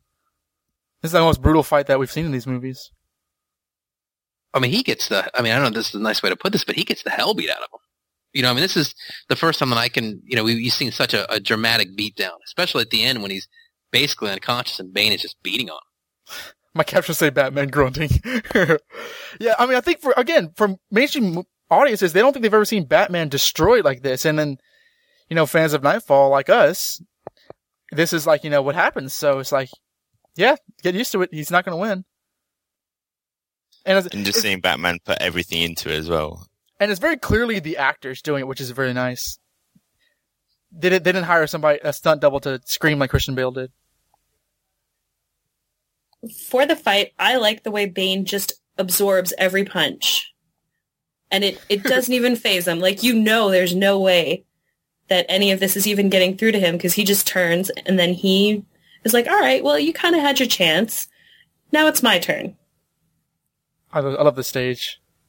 I also like the implementation of the gadgets. He's throwing everything he has at him. I think of the Batman universe, people were trying to speculate who the person was behind, like like watching him. Like, ooh, who was that? Or at least the internet did, but it's nobody. Not the villain nobody, though, right? Because uh, Oh, he's dude. dead. It's true. You're Yeah. excommunicated by a gang of psychopaths. I like it. I mean, he really he really has no chance in this, right? I mean, if you watch it, it's it's it's very one sided. on one hand, it's kind of reminiscent of the of the fight between him and the mutant leader in Dark Knight Returns, and then also it's a connection to Knightfall when he got his back broken. So it's double fold because Batman's been out of the game a lot, and I, I had a friend who didn't like that because it wasn't a fair fight because he's not been Batman for years anyway. I think I think he connects on multiple levels. How do you feel about the uh, Ra's al Ghul instead of Raish, which is the correct way of saying it? No, I like Raish. I don't like when they say Roz. Yeah. This is a great quote by Bane. This is really nice. I was born in it, molded by it. Already a man. I think it's it's also just reinforcing the the the one sidedness of this that this is a bad matchup for him. Well, this is just like a great superhero supervillain fight. It's like you care about what's going on, which I, that's, that's another thing I think these movies do well. I mean, how often when you're watching a superhero movie do you question whether the hero is going to make it out or not? Almost never. To be Yeah. I mean, I love the Avengers. Don't get me wrong. I won't say a bad thing about that movie, but I don't think anybody was thinking, you know, can they really beat Loki? But I mean, this. I mean, especially with the Dark Knight, I think a lot of people had were left in suspense, and I think that is a make or break point of these movies. I think it either works really well, or then it, well, it's just like a comic movie if you actually feel fear for the characters' lives. Well, I think that yeah, you're you're right. Especially since we knew this was the last one that Nolan was doing, and there was already so much speculation that people were going to die and things like that. That you actually had a sense that you could kill a character in this movie. Here we go. I must break you. Snap. I I honestly went in this movie not thinking there was ever any chance he was going to do that, so I was shocked when that happened. Yeah, it's Yeah, not quite I was extent waiting for that, it. Uh, it's not You had to love it when of it happened, Knightfall, though. but it's still cool. Yeah, it's it's not like the big splash page, but seeing that happen, I think people were like, and then others were like, "Holy crap, Batman got his back snapped!" And granted, he has a vertebrae popped out. It's not the same thing, but Yeah, I like I- the uh, the surgery they do on him later. The donkey punch. Yeah. Wait, can we I say this. that? Yeah, I don't know. Leave that at uh, Justin's I discretion. was, sitting here wondering if that meant the same thing over there. Uh, Certain vulg- vulgarities always translate. I love the, I love her wardrobe here because it's very Tim Sale, like very like right out of When in Rome. I know I've mentioned that Yeah. before.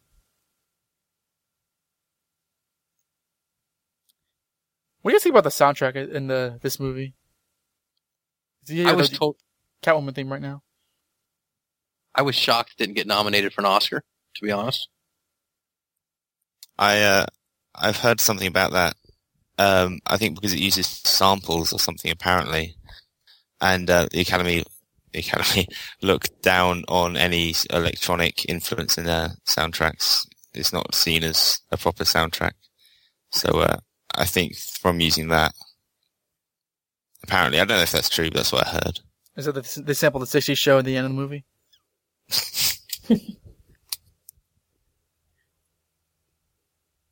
That is a respectably sized file, Selina Kyle. Good for you. Considering no one She's- knows who she is, Yeah.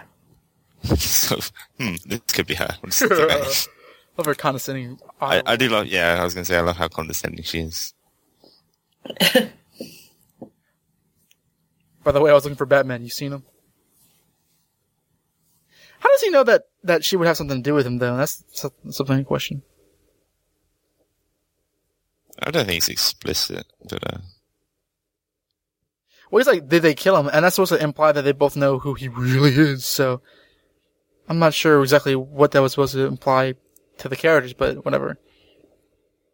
here here comes the first appearance of our hole in the ground. It's opposed to a wall.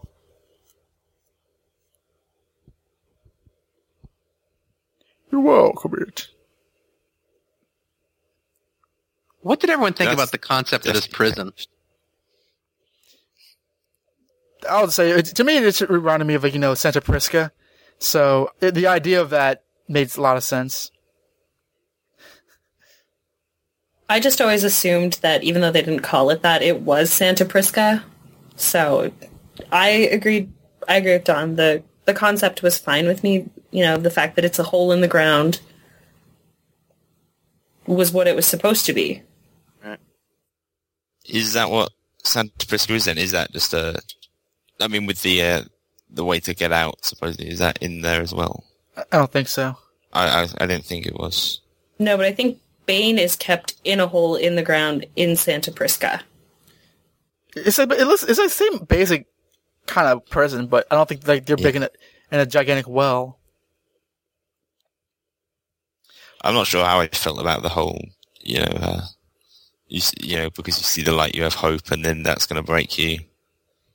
I'm not sure. It's a little philosophical, but I, I can kind of roll with it. But I, I can see understand people who wouldn't.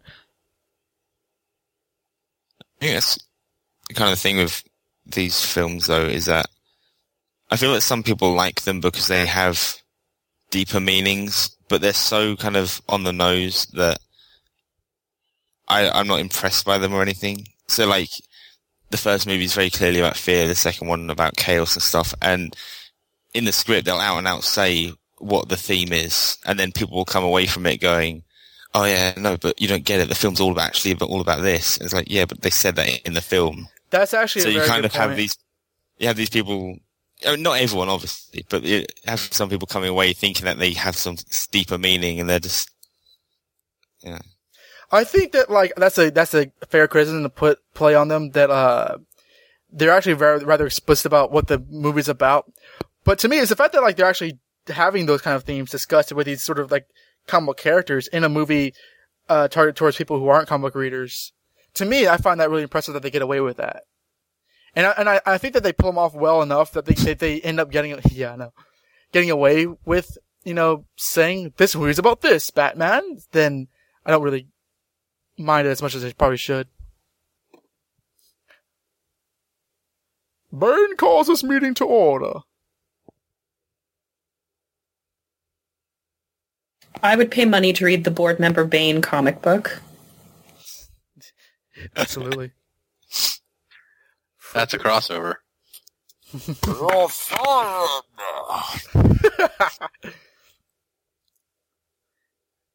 Yeah, Bane's Celebrity Apprentice. oh God. What do you mean? It was your turn to bring the coffee.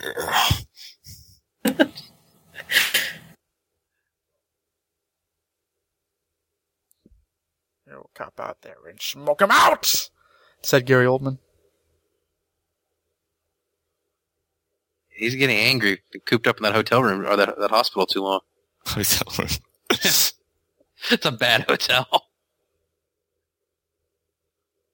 That was sort of like a, a glib line. Oh, he- Blake, you told me that the Batman's gone, and I believe you somehow. Like, as a way for Gordon not to worry about his where his friend's gone, so we don't have to hear him whine about it every five minutes. I'm not, sure how well that was pulled off. Well, he's still recovering from a gunshot, so he's probably pretty doped up.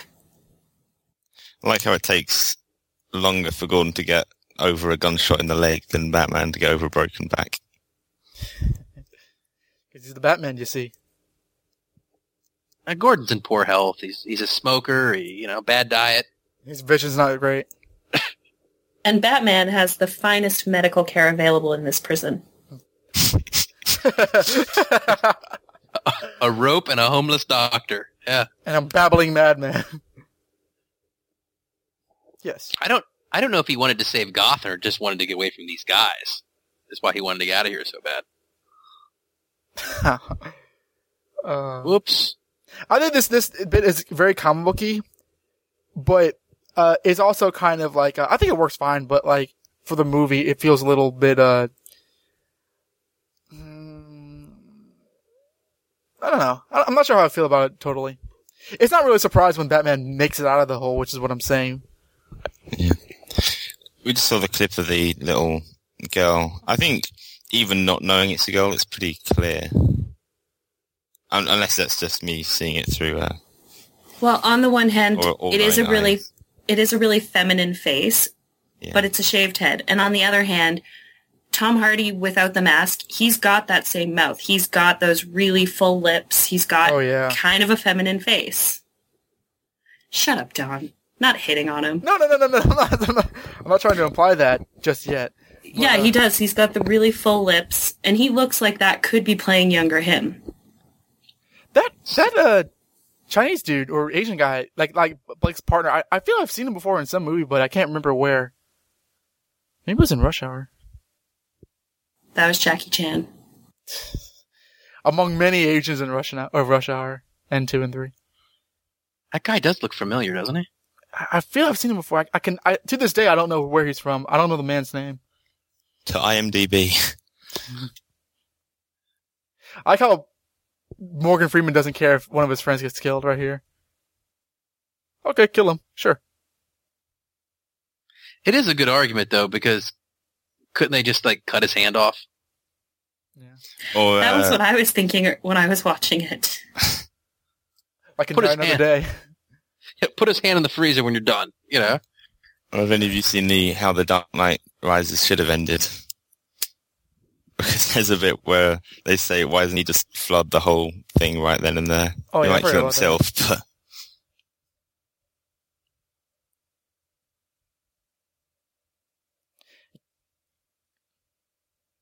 Do your work. Should I, for some reason, I like the, this guy who plays the doctor. He, I don't know why, but he seems like he's genuinely scared. He's good. He's he's he's genuinely scared. He's genuinely Russian. He's genuinely a brilliant scientist. I like these scenes with Blake here because they show, you know, his build up to his heroism, and I think that by this point you're rooting for him because he's not an idiot. He's a good guy. Well, it's showing some of again what you talked about the, the different parts of a Robin that are within him. It's showing him some of the detective skills of Yeah. kind of like the of kind of like the Batman sidekick that would have to have some you know pretty good detective skills to be a useful sidekick. Absolutely. No, you cannot. I get a lot of Bruce Bannerisms from this guy. Like, you can't do this.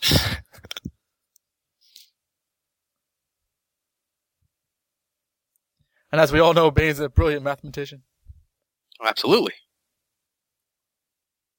Part of the classes they they taught in that hole in the wall he grew up in. The music here is really good too. I, I have the soundtrack, and the Dark Knight soundtrack is really nice. Hans Zimmer does a good score. Indeed. You see the guy with the gun behind his hand, behind his back. So I, I love this scene because when when Blake shoots, you know, Thug number two or whatever he's credited as, at is here, um, he kind of has that you know that revulsion when he throws the gun away. You know, he clearly was was sickened by what he did, even though that's within legal right of the law. Oh, and he's cl- it's clearly self defense, but I think again, I, I just I like that if he's going to be a, a, a bat sidekick, this is the appropriate reaction. Like, like right? here, like to me, this is like you know, oh, they're clearly doing some sort of like partner thing with him later on. Like, like no other person would do that unless they're part of the Bat family. Well, and I think part of it was that it wasn't him shooting at the person because he shot at the truck and it ricocheted and killed him Yeah, because he would have shot to disarm first. He would not have shot to kill. yeah, because he was he was questioning the guy. He wanted, to, yeah, he was questioning him. He didn't mean to kill him. So I think part of it was the fact that he took a life without it being the his purpose right there. Yeah, It's just a great reaction. I love it. I mean, it's it's mm-hmm. because think about it after we have the big reveal that he's you know quote unquote Robin. What the reaction would have been if Robin had just gunned down a guy and hadn't cared about it. you know, I was really happy Yeah. to see the mayor die. really, I was I was a bit surprised. Although in this movie, I didn't mind. I know that guy's not Andy Garcia, but I always think of him as Mayor Andy Garcia. I know that's not right, but He's the guy who looks like he has eyeliner on, but he actually doesn't. He was on Lost. the classic trailer scene here. Yeah. how freaky is it when Bane says, you know, oh, he's got a beautiful voice? I'm like, that's just freaky. There's a shot here where someone like because they're fighting Rapid City. the- Rapid City has like the Tim Drake art insignia and the, one of the signs, which is pretty cool. I saw this. This kid's credited in the credits. I forgot his name. It's like something with a C. Hey, hey, you're about to die. I got this. Is he being sarcastic or what? It's like Joker saying that Maggie Gyllenhaal's beautiful. We don't know. I think I'd like I him think to join in. But that may have been the highlight of the franchise. I am disappointed that that that that uh that it's not the Gotham Knights, which is legitimately Yeah. the, the football team. Thought it was their basketball team. It's part So of their sports. it's people. their generic sports team that Yeah. when it has to when they have to go to a sporting event, it's Well, I guess the the Gotham movies- Knights. the movie's called Knights. It's probably probably, probably would have been too on the nose, but I don't care. That's the that's the team. That's the thing. But it goes back to what we talked about earlier. Why change something that doesn't have any benefit of changing? You know, by calling them the Rogues over the night, that has zero benefit to the storyline, or you know, If this is a Flash movie, then I would be fine with it, but it's not. Well, and it's almost worse that they call them the rogues because you always refer to a rogues gallery. That's saying that you know what guys. represents your city is the bad guys. This part here is a little hard to buy. That all the city's cops would not only be on there, but all survive. I don't think they all survive. I think that's a little optimistic. And I think there's still some above ground because Gordon's Uh, got his the- little squad, but not many. Hey, what a great like- touchdown! Uh oh. I like how he knows where to stop. Well, I think he reached touchdown right there, and we never see. When he didn't hear the explosion. Well, you know, when you're running in the NFL. you have other things on your mind. Yeah, I know exactly what that's like. Here's your, here's your no man's land entrance. Here it is. Yep. That's uh, Chicago, right? Uh, Pittsburgh? Dustin, Dustin, is that Chicago? I don't know. I can see my house from here. As it burns to the ground.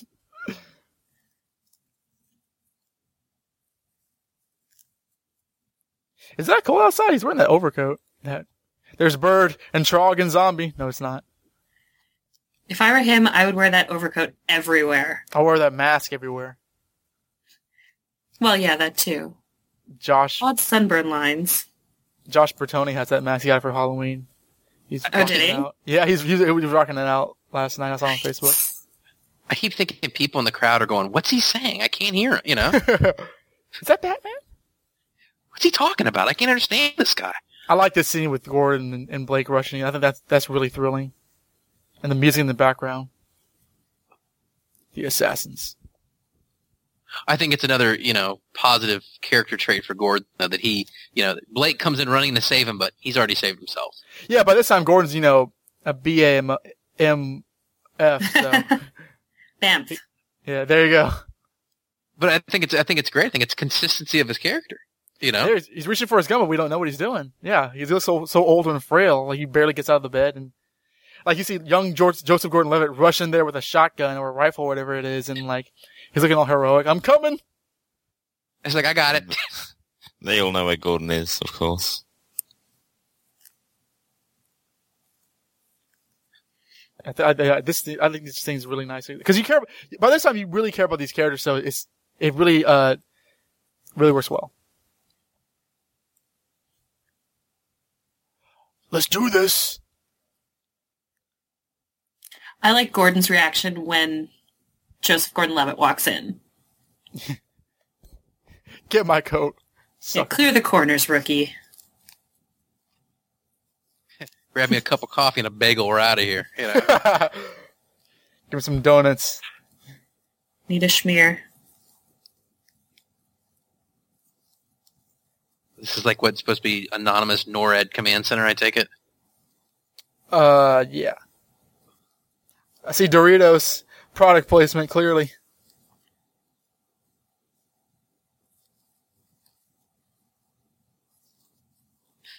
And this scene is, is interesting where he just, you know, has him testify and then just shoots him in the head. Oh, he, he snaps his neck. his snaps hands. his neck. That's right. Yep. And that's what I was going to comment back when he killed that guy uh, during the Gordon scene where Gordon was shot. That's something that, that Bane did a lot. Bane was a killer in the comics. Like he killed anybody for like very little reasons. So you have that was, outlived your usefulness. Uh, you can die now. right here. And that's brutal, eh, but it's that's the character. And it's also like Christopher. I mean, people say these movies are too dark. There's a lot of things going on, but these, these movies don't aren't gratuitous with the violence. They kind of cut away when the guy's neck is snapped. They don't. They don't. You know, show his dead eyes go wall and everything. Well, and if you think about it, I can't think of one incident in all the Nolan movies where there is blood. Ever. Or more, or more violence than like the like. The, I think Batman Returns is possibly the most most violent. Said Oh, I- said, said McDonald's. I mean, you just saw someone's face get burnt off. But Wow, yeah, True. That actually, that's actually cut out in the TV version of The Dark Knight, but uh, oh, is it really? yeah, that, like in that scene, like when Batman's trying to help his face, it's, that's cut out in like on TNT or whatever it's aired at. this hasn't actually shown over here on TV yet. Hold your powers close.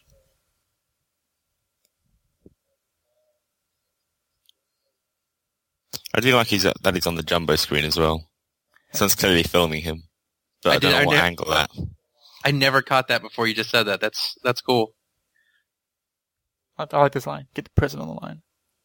Like it's that bad. Like that, that makes it, like that's, that's right here. We're in no man's land this time. His apprentice is like, you know, we're not going to abandon Gotham City, and that's exactly what they do. Which is, you know, one of the one of the, the biggest changes between this and No Man's Land from this point forward is in, and and even in this story in Dark Knight Rises, Bane lets him send food in. You know, Right, yeah. I mean, No Man's Land, nothing's nothing's allowed in. Even Bane, the the, the awful terrorist, lets him bring food in. You know, Cause he gives them the false, uh, the false, uh, concept of hope. Yep. This guy's so cocky. We're gonna kill you. Ha ha ha.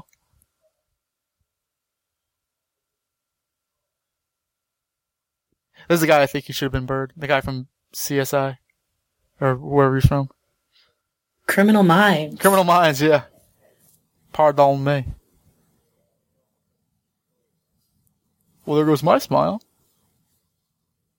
He doesn't question it either. He's not like, "What do you mean? How's it going to explode?" He's like, "Oh, okay." Just oh, seems legit. Is This there guy's some from, kind of uh, tripwire or what's going on here? This guy's William Devane. He's from 24. He was like one of the seasons. Batman looks so defeated. No one's cleaned up his face yet. that's true.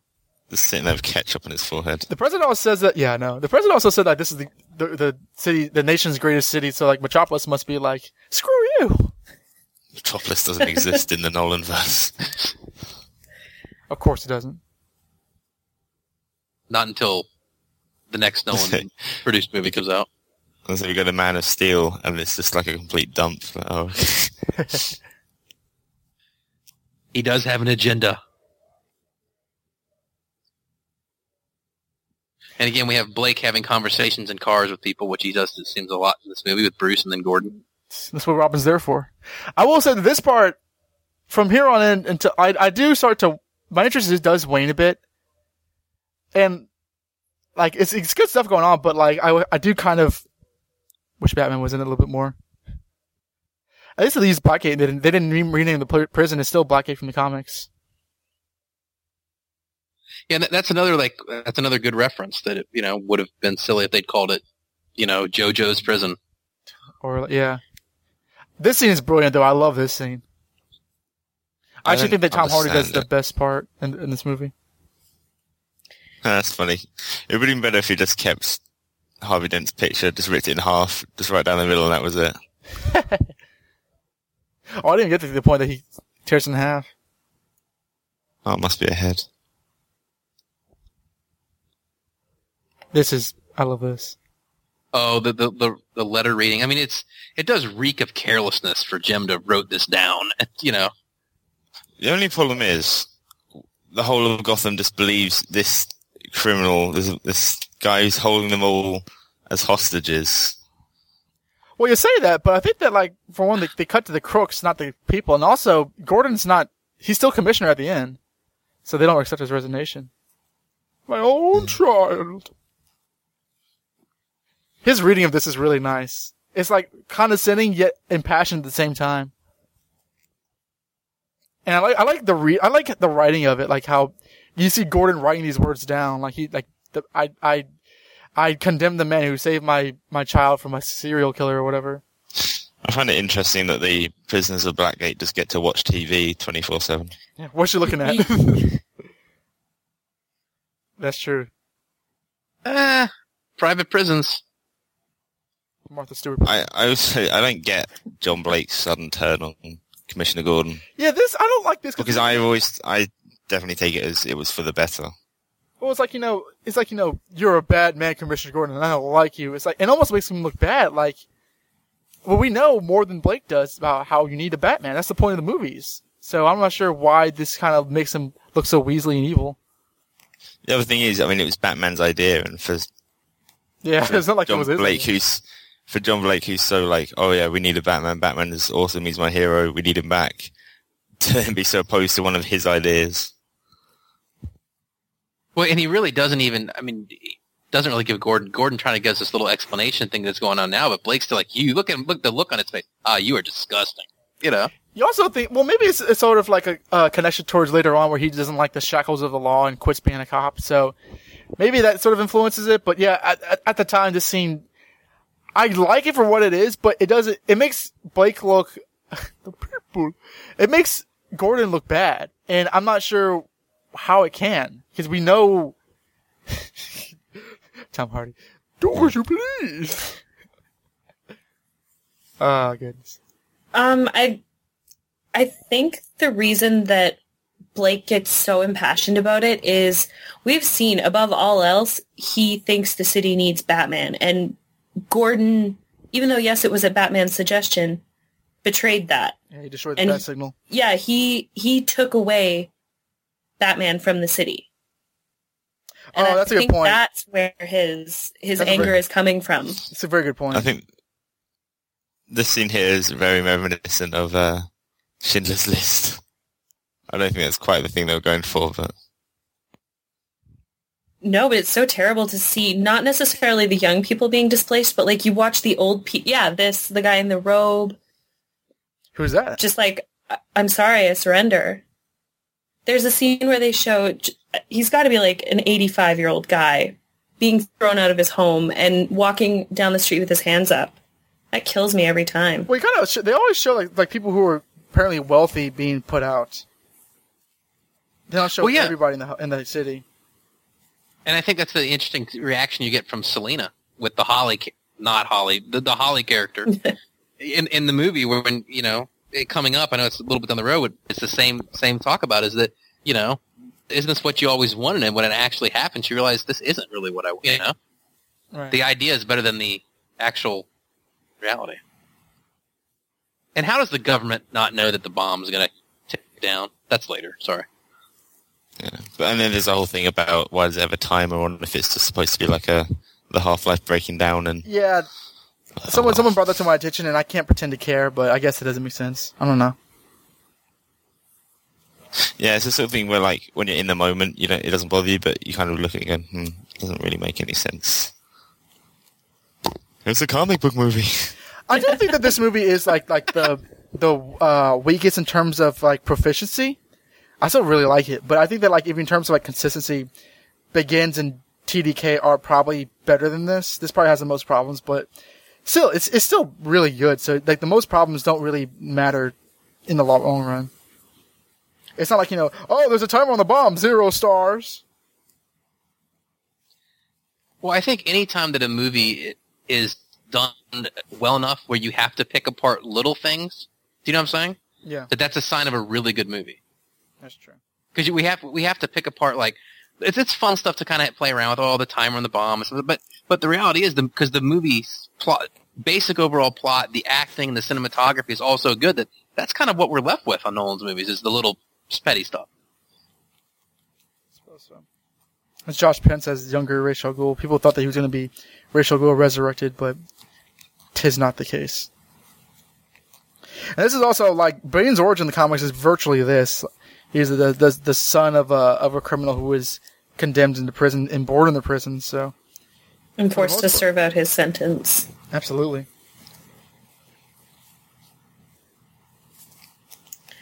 See, I think there was great misdirection with this flashback. Mhm. I, and I, I know that's what they were going for. And had that interview not come out, I would have bought it hook, line, and sinker. And like I did. yeah, and I would have been super wonderfully shocked. Like I went and saw it with two two of my friends for the midnight showing, and one of them turned to me during the reveal and was like, "Wait, what?" I just kind of pointed him back to the screen. The only thing is, even while watching this the first time, and I didn't know what was going on, that the guy who's protecting uh, Yeah, who would that be? young girl Talia, he you can just tell it's Tom Hardy, or at least I could. The the build is so is such a big guy. I always thought. I was thinking, you know, if, it's, if it doesn't turn out to actually be Bane, then in the credits it's going to say, you know, Protector, also played by Tom Hardy. I enjoy seeing Christian Bale scream in pain. I don't know why. You're sick. This scene's brilliant. Oh, I remember like when I saw this, I was like, "Dude, no way!" I love this. I love I love Ra's I- in these movies. I don't think it's as committed as it should be. As what? I don't think it's as committed as it should be. It should either be just this and then take out Oh, the ending. Yeah, the I ending agree. where it seems like a dream, or have it just a dream sequence because you're shutting out an audience either way. Because either you're going to be a comic fan and go, "Oh wow, Lazarus Pit, that's why he's there," you know, or you're going to be like, you know, it's a dream. What the hell? But then having it, you know, new information and then mixed with. You know what? I would agree with that. I think that like the little, you know, cartoonish fading away kind of does a disservice because you know you could you could have him scream and then sort of wake up. So it's the same. It's the same general effect without with with enough ambig- ambiguity. Yeah, because he's not Yeah. dreaming here. He's del- he's having a delusion. Yeah, he's hallucinating. Yeah. Well, if he's hallucinating, who's to say that this is even like okay, yes, he's seeing Ra's al Ghul talk to him, but who's to say this isn't someone else giving him this information at the same time and his, you know, pain-riddled brain is saying this is what's actually happening. You also argue that that Ra's al Ghul can now teleport, and that's what happened. That's true too. This is a comic movie. Even though he could never do that in the comics. That's nice. See, I like these scenes. You haven't seen uh, Ra's al Ghul's new uh, origin in the new 52 yet. Maybe he can teleport. Yeah, I wouldn't be surprised if that happened. Written by Scott Lobdell. Oh, Everything's written by Scott Lobdell, and everything sucks because of it. But that's not what we're talking about today. Let's not get political. Kind of fitting that it's snowing in Gotham because it's we got about a foot of snow over The here. winter, the winter of their discontent. you guys I got w- about a foot? Yeah, I know. no, Don't you start because you're going to be like, oh yeah, well, it's buried by six foot of snow today. I just No, no. walked through it. We uh no, we had a Chinook, so most of our snow is is going. But yeah, we got about a foot and a half last week. Didn't you say, Melinda, in the special that you thought that that Holly's uh, relationship to Selina was a little more than w- what it might appear Yep, absolutely, hundred percent. because of that scene just now? Um, I'm not saying Selina's relationship with Holly is more than it appears, but Holly's relationship with Selena, yes. That's interesting. Because I, I think Holly is gay in the comics. I think that was eventually made to be a thing. I, I remember reading about that. I didn't read read that specifically, but Well, just the body language that she employs, um, the proximity she stands to her. Selina is her whole world. And it, that was very much clear in the last scene. interesting. Could you not Actually- also flip it it's more like a mother-daughter relationship? Or Nope. The bad. okay, a very wrong relationship. I'm in a hole, but at least I have cable. I And it's on the plus side, I can work out all day. Like a beast.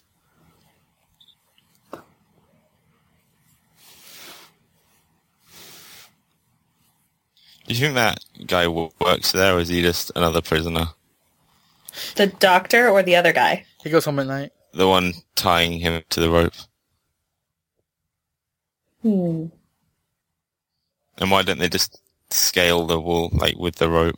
You know what? Another thing I like about these movies is they, they give a very uh, global feel to these movies. It's not just America. There's a lot of Asian and Middle Eastern uh, uh, essence and with you know with people here and there and talking different languages.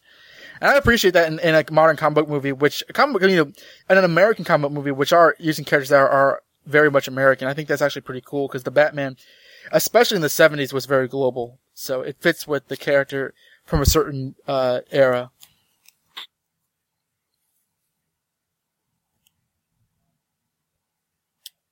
Uh, Joe, I don't think you can scale out of the prison using the rope because A, it's fastened halfway up, and B, the rock texture changes at the point that you reach that first platform.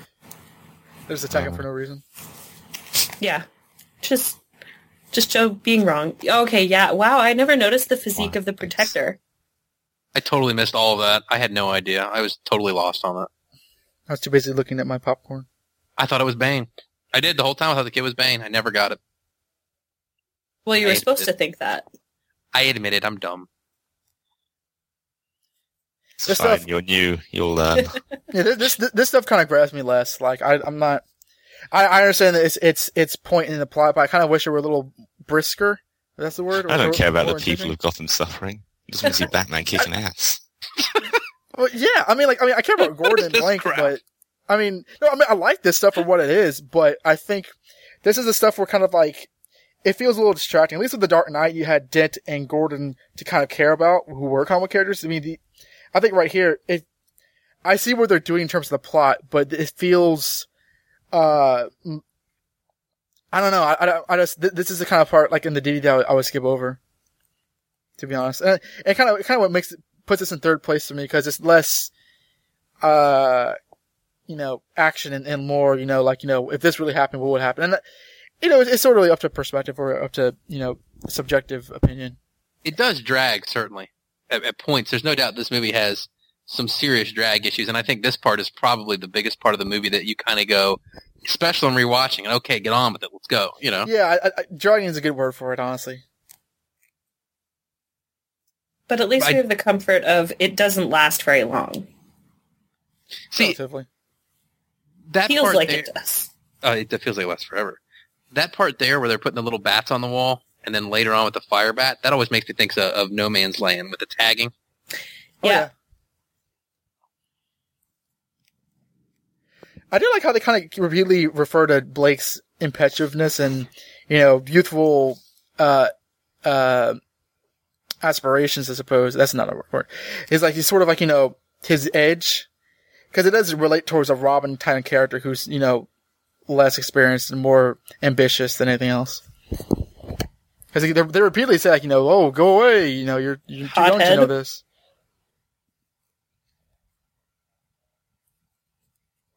Of course, the Wayne board's still living on top of Wayne Tower, and But They're they have enough- hobo fires. That's how you know they're in a desperate situation. uh, they they don't look malnourished or anything, you know?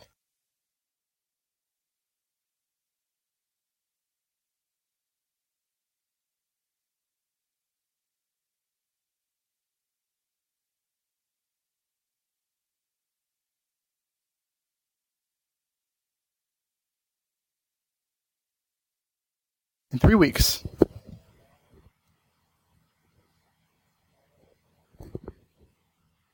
again, it's, it's, you're struck by how much, because of the length of this movie, how much the supporting cast really helps carry this movie with Morgan Freeman and Cotillard and all these. I mean, the supporting cast really has a major part in keeping this plot moving forward. Well, Batman's gone for so much of it. Yeah. It is a it is a kind of a, a bold move by, by Christopher Nolan to make to make a, the Batman movie, the, your finale, and keep him out of so much of the movie. Yeah, it's it's very ambitious, but uh, I mean, I mean that's sort of my problem. I mean, No Man Land, No Man's Land is an excellent story, but I have a hard time getting into it. Like the first two fifths of it, it's around the third volume that that I really start to love it. But uh, it's sort of like the kind of Batman-less essence that I don't typically get grabbed by. It's it's Yeah, you know it, it didn't seem to work for a lot of people in uh, Batman Returns, did it? No, well, that was specifically because the, the the plot was more interested in the villains than it was in Batman. Uh, to a rather obvious degree. Well, and two, it's it's funny enough because the stories are so similar, but No Man's Land and Dark Knight Rises suffer from the same the same problems, dragging. You know, it's the story has points where you're like, come on, come on, let's go.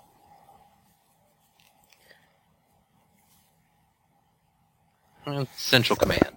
That part is actually rather the probably the most bleakest aspect of the movie. Seeing hanging bodies in Gotham City. Well, that's what the cult that's from, where the the scene with the Oh, hanging bodies. right. Nice catch. You are my son.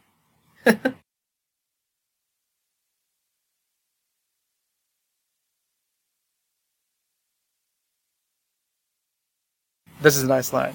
I ain't afraid. I'm angry. I'm hungry. I'm gonna go climb that wall now. Give me that ubu. But I'm not taking any supplies for my journey. And I will tie myself. That's true. Like if he gets out this time, uh, good point. Yeah, he he's screwed. I'm in the do like that desert. He doesn't make it again the second time. Yeah, that's when you kind of think, oh yeah, he's going to do it this time. Cameo from Linus Roach. Plays Michael Cutter on Law and Order. Is a boss. It could have been a really interesting way if he'd got out the first time and realized he packed no water and had to come back in and do it again. Hey guys, what a farce. Just gonna try this one more time. All right, hey, I'm coming back down, but I'm coming back out. And I was like, yeah, right. Already did it once. Who cares about the second time? There's like, ugh, seen this before. What do you hear when they're chanting? Something, something, blah, blah, something, something, blah, blah. All I can hear is this. This Sparta, Sparta. This is.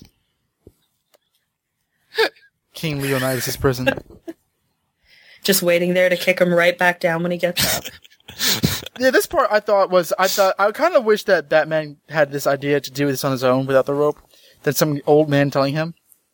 I thought it would have been a little kind more interesting. I was, I the first also- time I watched it, I was just like, what, why is he taking the rope? He's Batman. Although, admittedly, I think the first time I also thought that the guy, sort of, you know, holding it, the ballast at the other end was pulling it when they were trying to jump, just yanking them back down. Which I is a bit don't think he's move. holding it. I think it's attached somewhere, and I think the rope is too short to allow you to jump from the one platform to the other. Yeah, it's attached Also, elsewhere. rope is heavy, especially that thick. Right.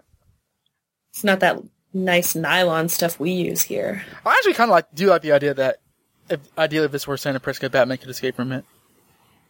He still want he still wants Christian Bale to succeed. When everyone's very excited when he escapes too.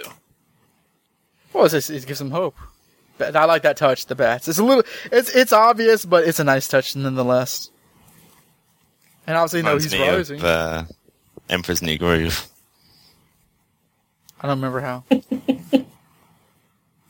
when uh, the Emperor and Pacha uh, climb up the mountain, and uh, he puts his face in a tiny hole in the mountain, and loads of bats fly out. oh yeah, But we're watching Batman, so that was a good movie. I'm surprised he didn't get a run up.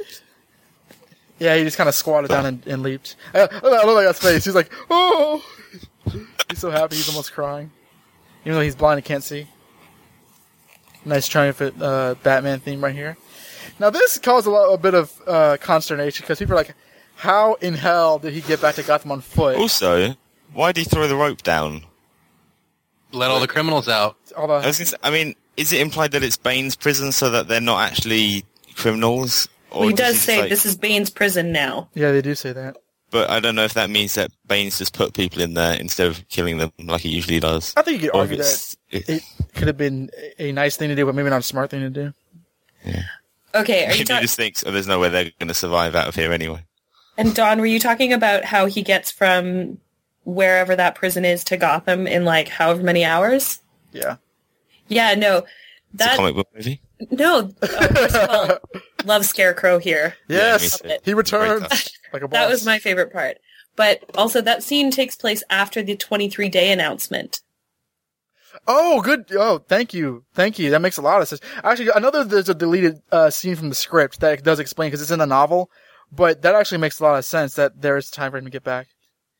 And I remember, I was talking to Josh about it. He said he didn't mind it because Batman can do anything.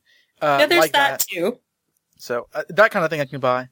Sold of the man in Cold Yeah, it didn't bother me while I was watching it, but uh, Yeah. Well, after the fact, it's again kept one of those bringing things. it up. I like this guy from uh, Training Day, the, the scary Hispanic dude. You try to swim, you're dead in minutes.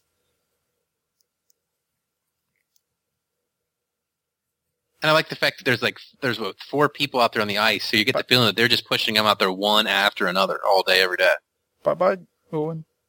Oh.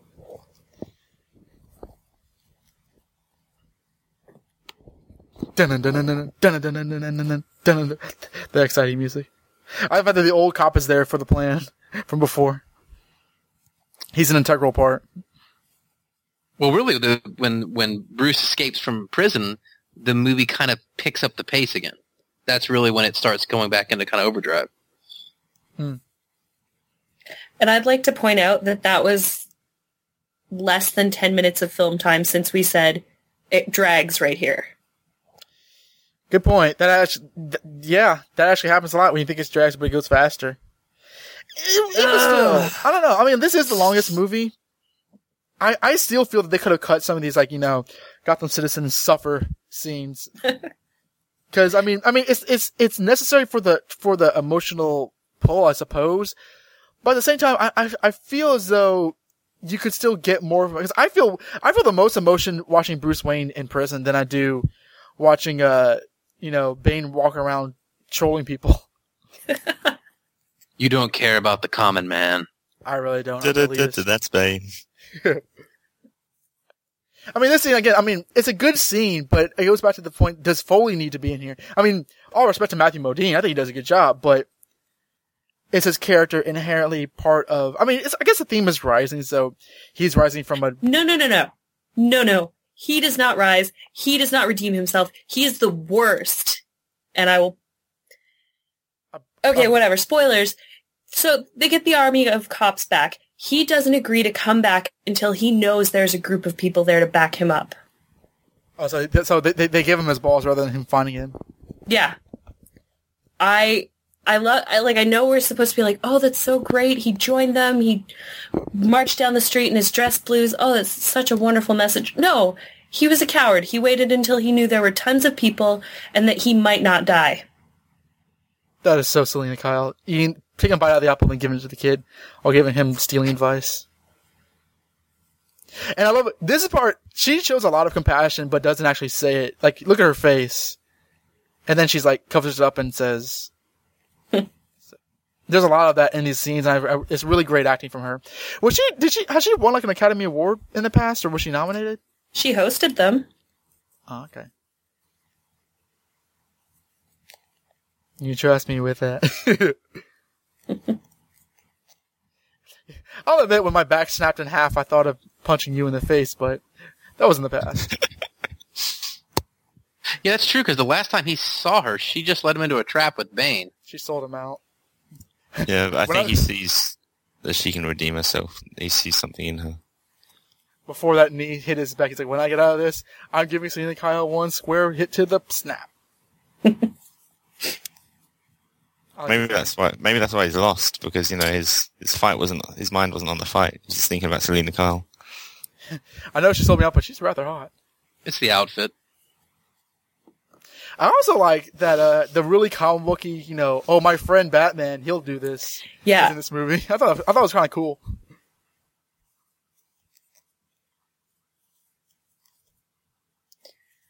I am curious about how Bruce gets back into the city. But Uh, he bribed a helicopter. it's a comic movie. I I don't would care. take it that there's you know like some ways of Batman to get in and out. I assume there's tunnels under the river. his- I was going to say it depends how uh, large you think his cave system is. Quite extensive. I mean, according to uh, Batman comics, you know, there's there's ways of getting they're all connected because we saw in the latest issue of Batman. Oh, that's true. As of.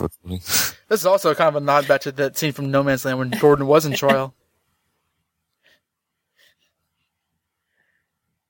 Yeah, he's like, "Shut up, Crane! I'm not doing anything you tell me to." Yeah, I love again. I love Gordon's attitude here. Like, just, like, get out of here, Crane. I don't care what you say. You know. What were they planning, Crane? How'd they get the toxin to the air? Scarecrow. I do like the fact that they never really call anybody except Batman by their comic book name in the Call him movie. Bane, Bane.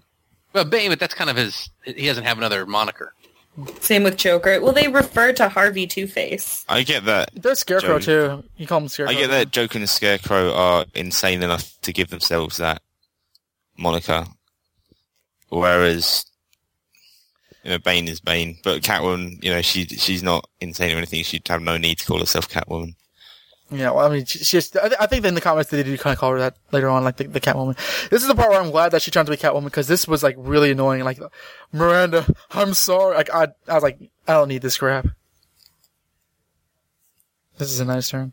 I like how when we saw the police in the uh, well in the rubble, I guess, in all the time that you know Batman grew a, a, a nice beard, and then they were still clean shaven. I also like how there's there's subtle hints to who Miranda is, where she says, "Do what's necessary," and he says, "I won't forget you." She says, "I know." We know what she actually means. Uh, Here's a callback to the the bunker.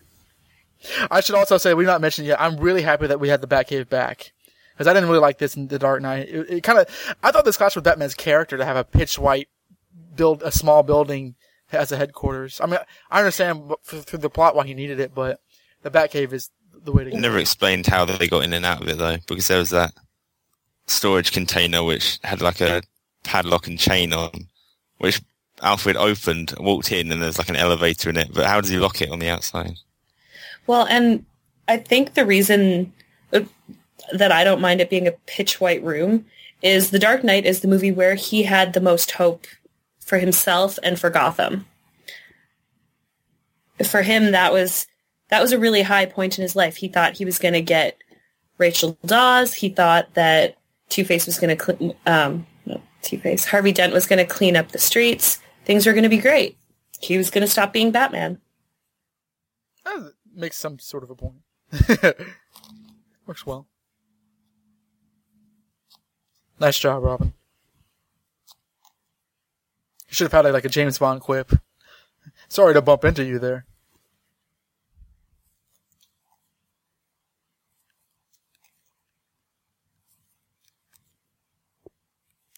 This guy gets a roll into the deal.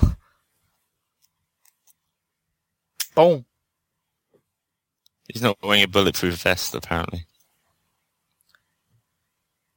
I guess his name's Ross. That's awful. I mean, you, you've been stuck in a sewer for six guys. months, and you come out, you get shot. I like the You know? line, who are you? That's pretty nice, considering. Oh, that Should've- Should have stayed in the sewer.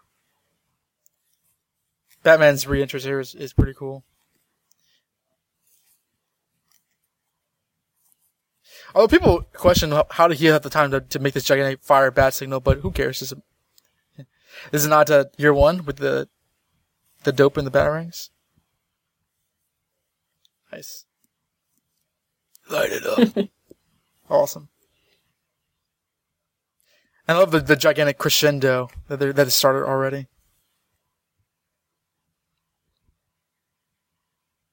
Uh, yeah. I like how he can walk on the ice. Yeah, because he's Batman. He has the bad ice skates. Yeah, but that suit's got to weigh a couple extra pounds, Yeah. right? I mean, He uses uh, ice bombs from Arkham City. Oh, yes. Hmm. Maybe I should fight with the cops. Oh, Batman's back. We're guaranteed to win. I'm in. I love how Bane's like, how the hell did he do that? He'll make her free. He'll make her his bride.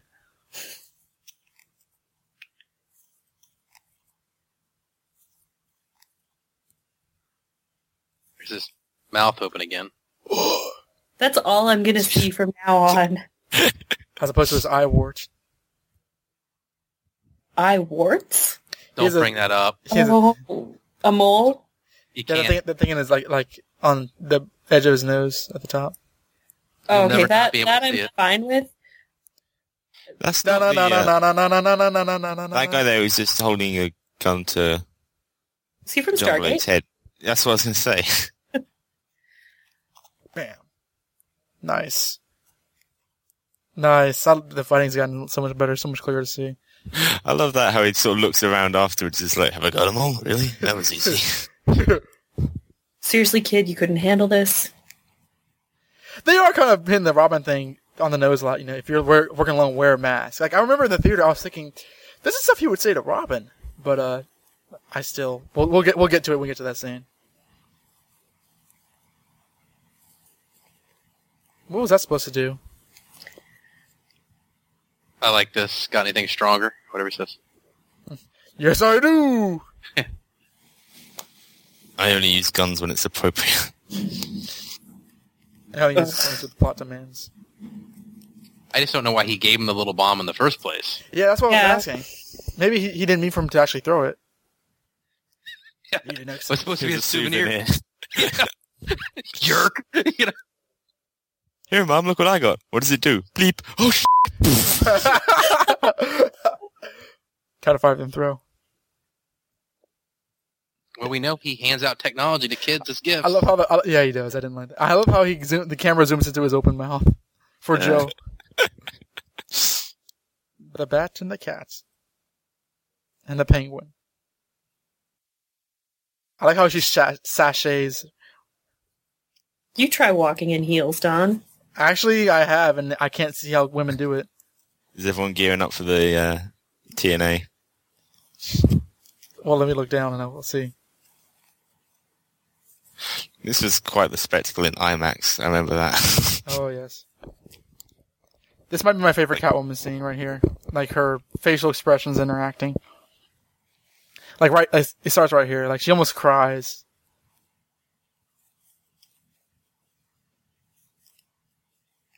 She has a good point too. Oh, Anne Hathaway.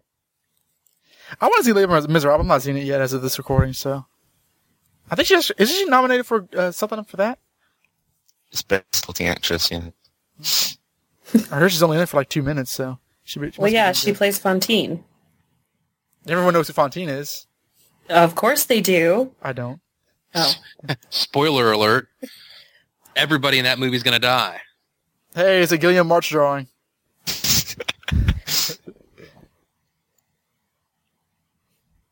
America.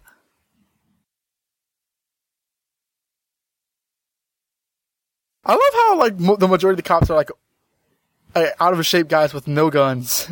It's like, It's like- the cops really did suck all these years. yeah. See, he just shows up, dress blues. Funny if you saw that and started walking backwards. this is a bad idea. I forgot what we were doing. isn't- I mean, they've got three tanks and machine guns, and you guys got sticks. This is, you know, Not really a fair fight.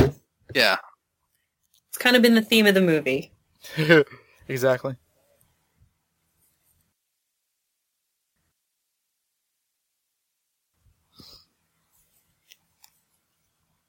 Her mouse here sometimes it looks like. They're slowly walking forward. Open file. He's almost crying, Matthew Modine. Well, he's at the front. He knows his fate at this point. You know. He read the script. yeah. Oh yeah, we have Batman on our side. Let's get him, guys. And they're all like, all the guys at the front get shot down in hilarious fashion.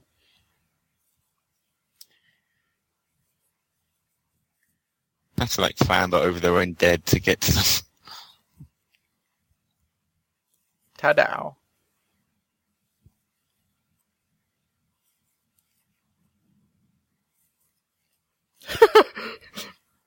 this is some, somewhat pathetic in some respects. It's okay. Where did that smoke bomb come from? It looks like someone from the like offset just Officer the rolled through it. Associate producer number three. This is my contribution. And then Christian Bale yelled at him. Oh, What are you doing? That's it. This time the jacket comes off. Batman's like, where's Bane? And there's a moment of Mortal Kombat confrontation. And so for all of the really good writing in this, I think it Oh. all gets ruined. This one bit of dialogue. It's a bit corny. Came back to die with your city. that is a little bit like Well really? done. Is that all you say? But at the same time, that is the character, so it's, it's rather it's rather stated and you know plain matter of factly. So, but I understand it's, it's it is sort of like a the air out of the balloon. But he does have a great uh, callback to a line later on, so he he makes up for it in my opinion. I've never had an opportunity to do that in my life. When someone says to you, "So Joe, you came back to die with your city." well, that's using, yeah, wow. I assume that's what you're talking about. As in, uh, using someone's own words against them in some Oh yeah. amazing revenge. We, we have opportunity all the time during the comic cast with all the crap we say. These are the, the Newsboy Legion from the Superman comics. When they and, and it's kind of sad that Blake's plan to save these orphans fails so miserably. Until he gets bailed out. Yeah, no thanks You to the know? cops. Bailed out. If there is a leftist message in this, you probably said all cops blow. Yeah. I mean, I guess that's supposed to be the whole point of this is his, you know, like you touched on earlier, Donovan, about, you know, he, why he doesn't want to be a cop anymore. But I mean, he just miserably does an awful job of getting these kids out of the city. and People gets also the said- last remaining bridge blown. Yeah, I mean, I go Batman runs up and poses for the fight. People also criticize the fact that like Batman's plan was to fight Bane again. well, and also like when, when Bane and Batman are fighting, you can't tell me one of these cops fighting wouldn't just walk up and hit Bane in the back of the head with something. Or shoot back Bane in the in the eyes. Yeah. Yeah, got it. You know?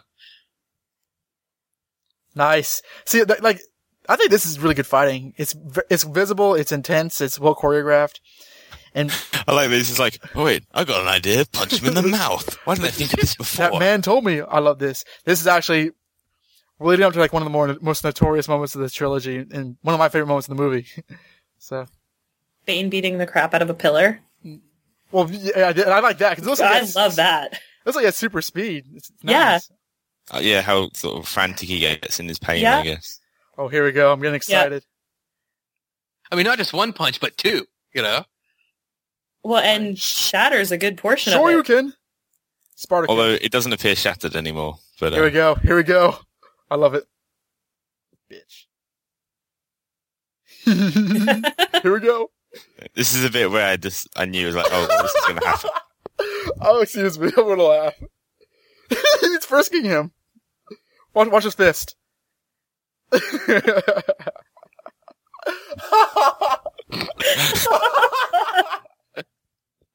Oh, I've never noticed that. Oh, this is my favorite part of the movie. Besides the ending. Checking you for weapons. Then. It's Awesome. amazing how he can pronounce all his words without closing his lips. God, I never noticed it last night, and then I rewound it like a hundred times. Like he poses his fist, like why I oughta.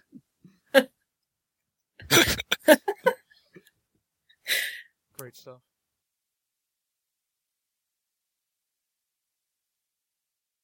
He can't pronounce any T's or P's, can he? Where's the trigger? But the guy and the kid and you, He's making duck lips. and he's duck facing. Yeah. He's always done that. He's Oh. done that since uh, the second movie. Yeah, but this is the first time I've noticed it. And His face is actually really funny in this scene. Ooh, that hurts. he does like this. Actually, is rather bad. His faces. He's like, ooh, ooh, ooh. Well, it, it, it, it's the perfect twist. Talk about twisting the knife. you know? exactly. That's that's to me. This is like the Grant Morrison Talia, where she's actually worth a damn and like really evil and intense. I love her crazy eyes. Me Oh too. yeah, she's got great crazy eyes. It's like a Chris Burnham drawing.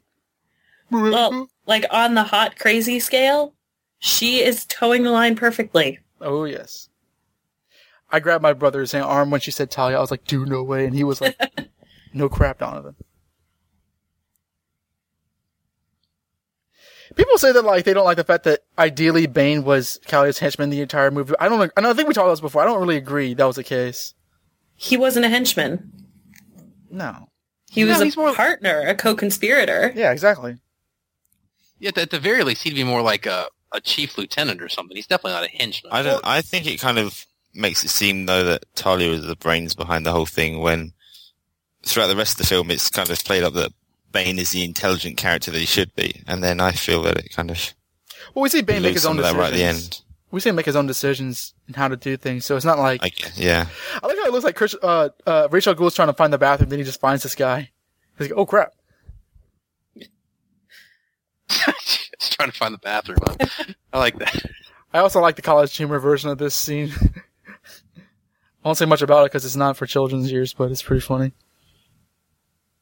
This is also, you know, I, when I first saw this, I, I thought that she was actually doing a bad job because there's a lot of exposition, but I think she's doing great now, even though it is rather super villainish. But that's okay. She's a supervillain. Yeah, exactly, exactly. And this is a comic book movie. Christian Bale. We're Whoa. supposed to feel sorry for Bane, though, aren't we? and we can't. I do. You're- You're a girl. Oh, oh, what? You're the same Yeah. man from the bookstore, aren't you? Pardon? Joe is. Yeah, pretty Oh, much. Actually, I thought I recognized the voice, but Flew all the way to Canada just to insult you. Just to insult my intelligence at, at two different bookstores. That's a good line. And it's a strong word to talk about. I like, I like how they're nonchalantly, okay, let's strangle him now. and Christian Bale's like, "Ah." Well, torturing him didn't work. Might as well just. I know. Stab him and strangle him. Gordon slips in. I did think, I was like, oh crap, is God going to blow up? Because, you know. This is really nice dialogue. His mouth is still open. It- it's cool. Awesome. He's never going to close it. He's, and I- I don't like when he says please. I think that's out of character, but whatever. I like this too because Batman's the one that's helpless and Gordon's the one being the quote unquote action hero. Exactly. She's owning him. And the knife is still in his stomach. That's just awful. I, I I imagine Batman's like, ha ha. It's kind of a callback to Dark Knight, though, isn't it? Where Joker, Oh, the the Joker bomb doesn't go off for Joker.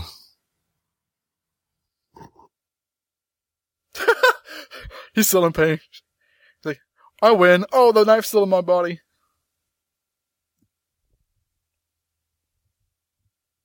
I like the scene with with uh Blake and the the, the scene coming up with Blake and exploiting the children. Yeah, exactly. Yeah. You would blow up Somebody- this bridge with children standing on it, would you? Somebody please think of the children.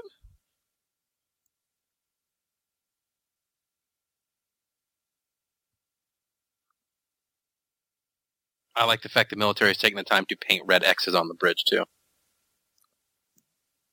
They're you know Well, they're denoting no man's land. Helpful to the end. As we see that you know, like he has guts too. Like he really does. I mean, we've seen that all throughout the movie, but he's willing to give his life on the line. Oh yeah, I think he comes across as a super strong character. In the movie. Absolutely, that's a nice line.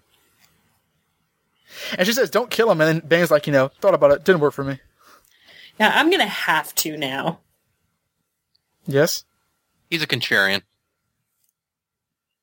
He's like crying. He's like, "Goodbye, Talia. All right, let's get back to killing you because I really didn't like what you when you messed up my mask." Yeah, he, he's like, "You're toast."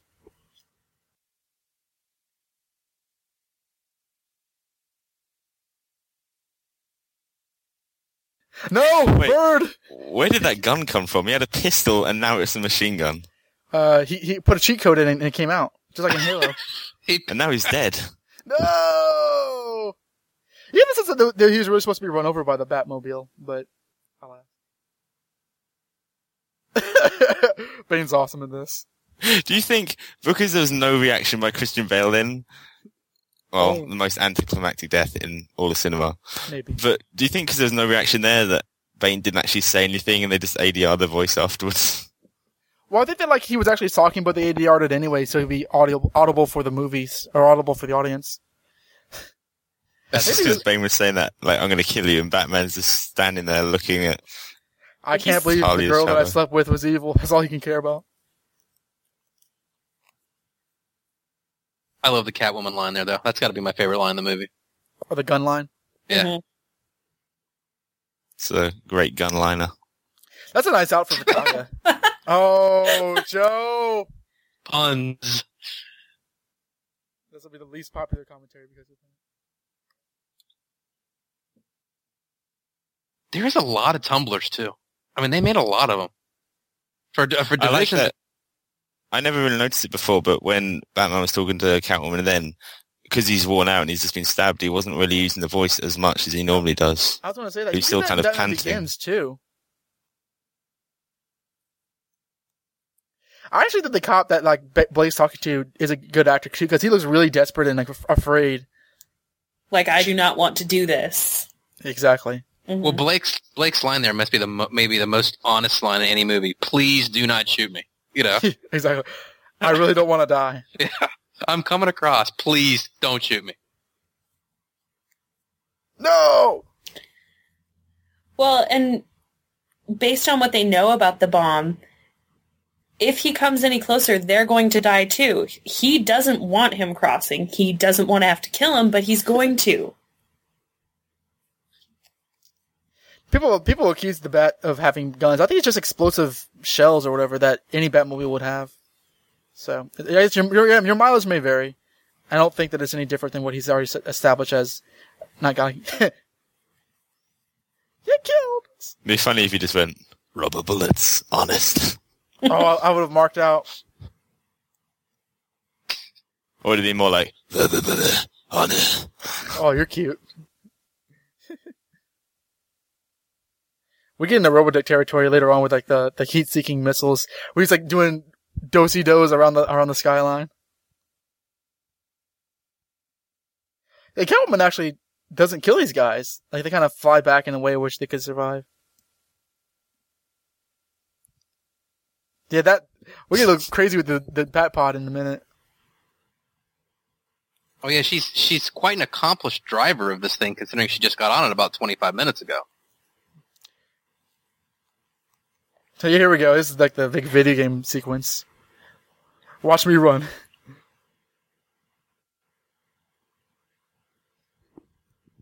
The bat does look so CGI. That's another problem I have with it. It's doesn't- clear. It's clearly CGI, yeah.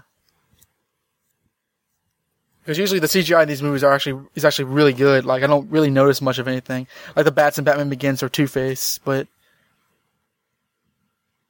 Yeah, but this is just so. I mean, I don't think it looks bad. But like, he's, he's clearly not an actual vehicle flying.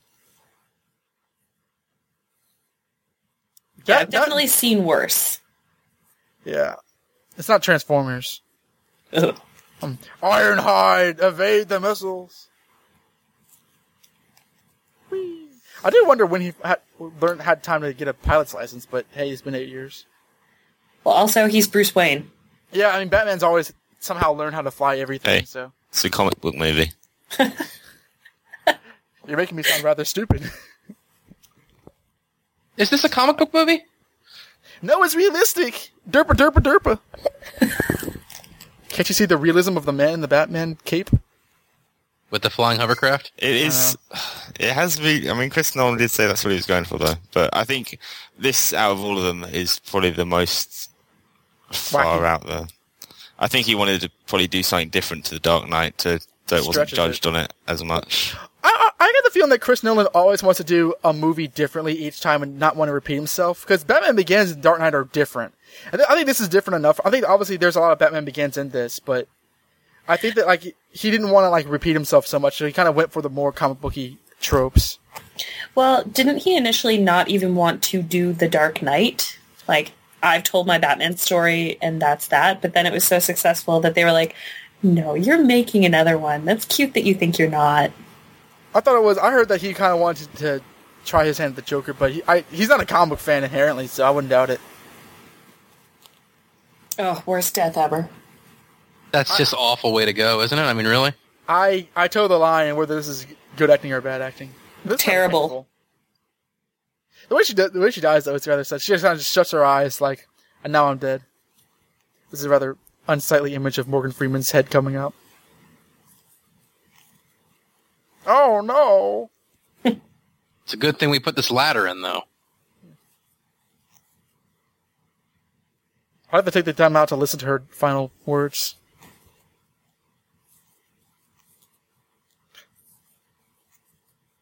And is it odd, too, that at this point, everybody that we're seeing but Commissioner Gordon knows that Batman's Bruce Wayne?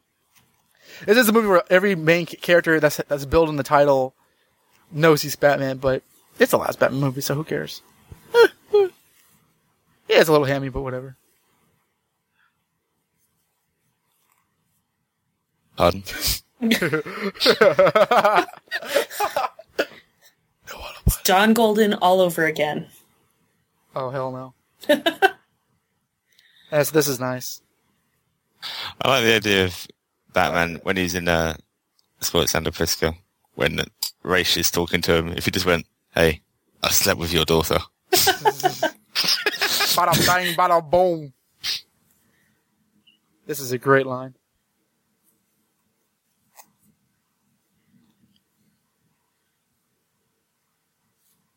The world. Oh man, the music like that was I was that got me. I was like, oh man, and the music goes away and the sound effects stop. He's just like, wait, he's the Riddler. Way to ruin. Bruce Wayne. You peaked. I won't have vigilantism in my town. He flies back. Yeah. Uh, drop the acid bomb and smash it on the floor. Bruce Wayne, why are you dressed as Batman? Catwoman says, because he is Batman, you moron. I don't get it. Here comes the 60s show homage. Because we say it in every commentary, we gotta say it here. Because this, this is, I think, the biggest, uh, reference to it. Getting rid of the bomb. Hell yeah! in the most extravagant way possible. I just don't understand how it hasn't gone off already. Some days you just can't get rid of a ball. It's true. It's the uh, scene that we all know John Roke loves so much. I assume that he doesn't. Wait, like this scene right here? So angry. Why? Because he's got a good point in that I believe it's the blast radius of the bomb is seven seven Six miles. miles. seven miles. Oh, how does he get out there that far? Oh no, not that. But that's just the blast radius. What about the fallout? Final image of the mouth being open. What about? Oh, he closes it. Oh, life. How Oh, that was that was amazing. but no, I mean, radiated water. There would be. That's just a blast radius, so there'd still be like toxic children. All of those orphans are gonna get mutated or die. Jesus Christ. It's It's, a like Chernobyl comic all over again. Stop using Also, your it's a comic movie. They'll just get superpowers. It's fine. Yeah. This is how Killer Croc is born. He's a swi- He's an actual crocodile. No, it, he has a point. It's stupid. Way to ruin everything. Oh, I love that look on his face. Like, oh, no. Batman! Batman! Right here, old chum. Holy heart attack! If this was a Schumacher film, that explosion would have been like a giant bat symbol in the air. you would have, yeah. like, A like giant flaming bat symbol. This, this, uh, bit of music here is, uh, is, uh, I think it's called Rise from the soundtrack, and it's my favorite, my personal favorite song from the, from the album is, is excellent. It's like six minutes long. I, what, do you, what do you guys think about this ending that we started here? There's about three endings on there. Yeah, no. I, I, I love it. What do you guys think? I tear up. I'm tearing up right now. Oh, I think, I like This half of the endings. I think this is a very wholesome, uh, way to end Batman with Gordon reading this. I guess a Tale of Two Cities. It's very fitting. I I love all the ending, to be honest with you. There's not even the, the parts we've got we get to see on the screen. I, I like the ending total. And I love the very last scene of it with the setup of Blake. This scene nearly had me crying. I'm not, I'm not a man who cries at uh, uh, movies, but this scene nearly got me. With Michael Caine blubbering. You're tempted to do a very terrible Michael Caine impression now. Don't let it stop you. Come on. I'm alright. Oh God, I can. Oh man. And I like the idea that Batman's funeral has very few people, like just like in Final Crisis. Just a couple people hanging out. I need a name: Batboy, Nightwing. I don't know what you think. What's a good superhero name? Uh, I love Gordon's final line. They know. Oh, how can you resist? How can you not love this? I, Oh, no, I- I like this. I do like this. It's very good. this, this is this. Is, I love the look on his face. I love that. That's I don't know what he's actually feeling, but that's a great look on Gordon's face. I actually wouldn't mind if that was the last time we saw him. Yeah, I- I think the ending is, is pretty perfect. I mean, I don't. It, it's a great wrap up. The music's so excellent. Oh, here comes the big name reveal. I think the J stands for Jarvis. Uh, I suppose so. Josh said that like, that's that, that's not his actual middle name, but who cares?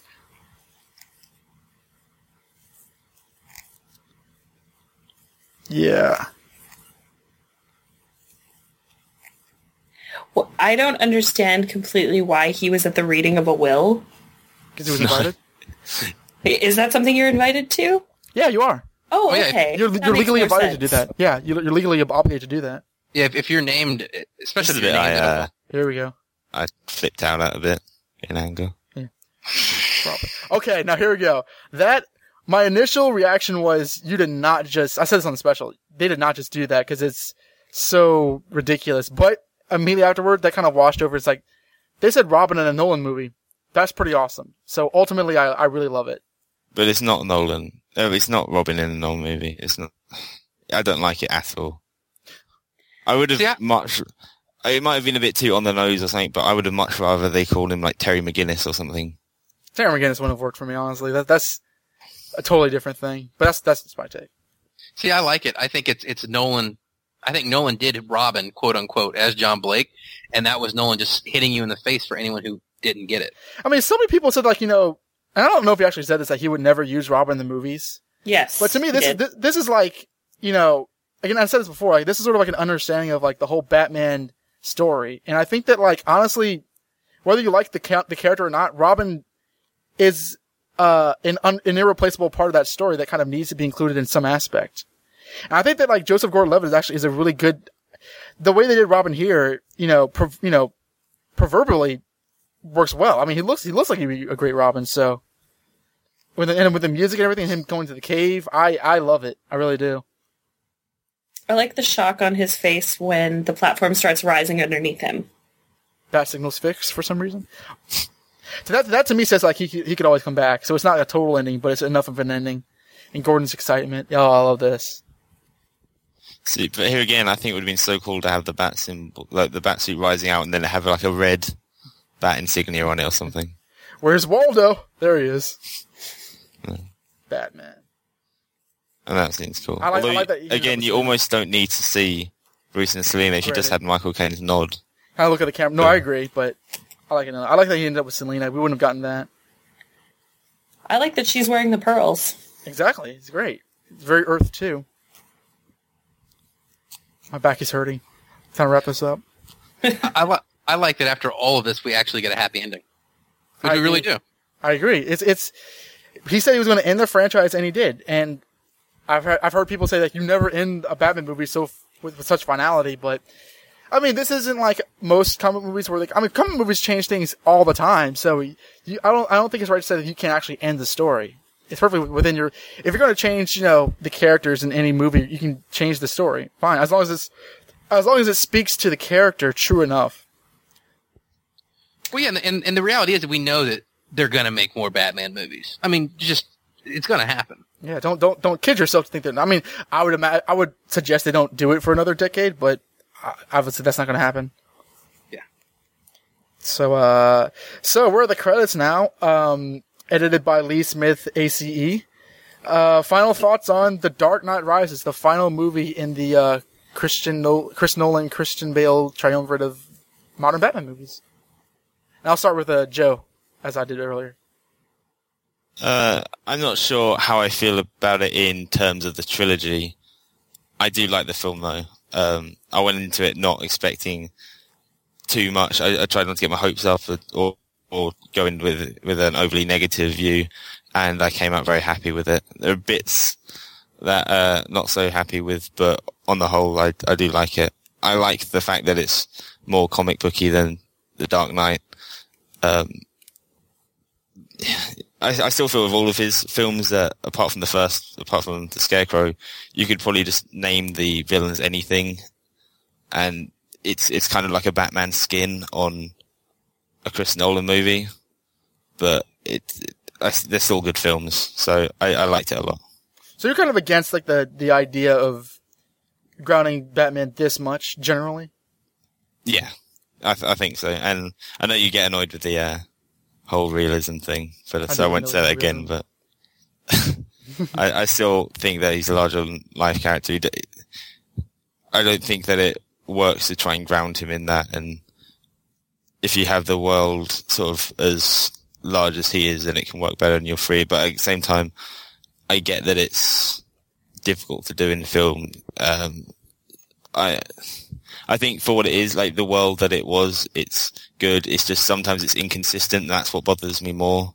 Like I appreciate Batman in different contexts and different environments and and uh, different presentations. Like I love the '60s show as much as I love the you know Tim Burton's and stuff. So I always see the comics as the true Batman, I guess, and then anything out of that, I always feel that the films are probably least linked to the actual continuity. But it's it's always interesting to see that you know on screen, on that big screen Batman. So I did enjoy it. Melinda. Um, I always enjoy watching these movies with you guys because you bring up a lot of points that either I don't know or I don't recognize that I know. Um, so when I saw this the first time, and I know during the special I railed against John Blake's character's real name being Robin, um, and the more I've watched it, the you know the more times I've watched it since then, the more I've realized no, that is a decision I really like, and I agree with what you had said about it during the special. Um, when I went into it, I went into it with really high hopes because this for me really was going to be my first theatrical Batman experience. And aside from the Joel Schumacher movie, the Christopher Nolan films are really the only ones that I know well.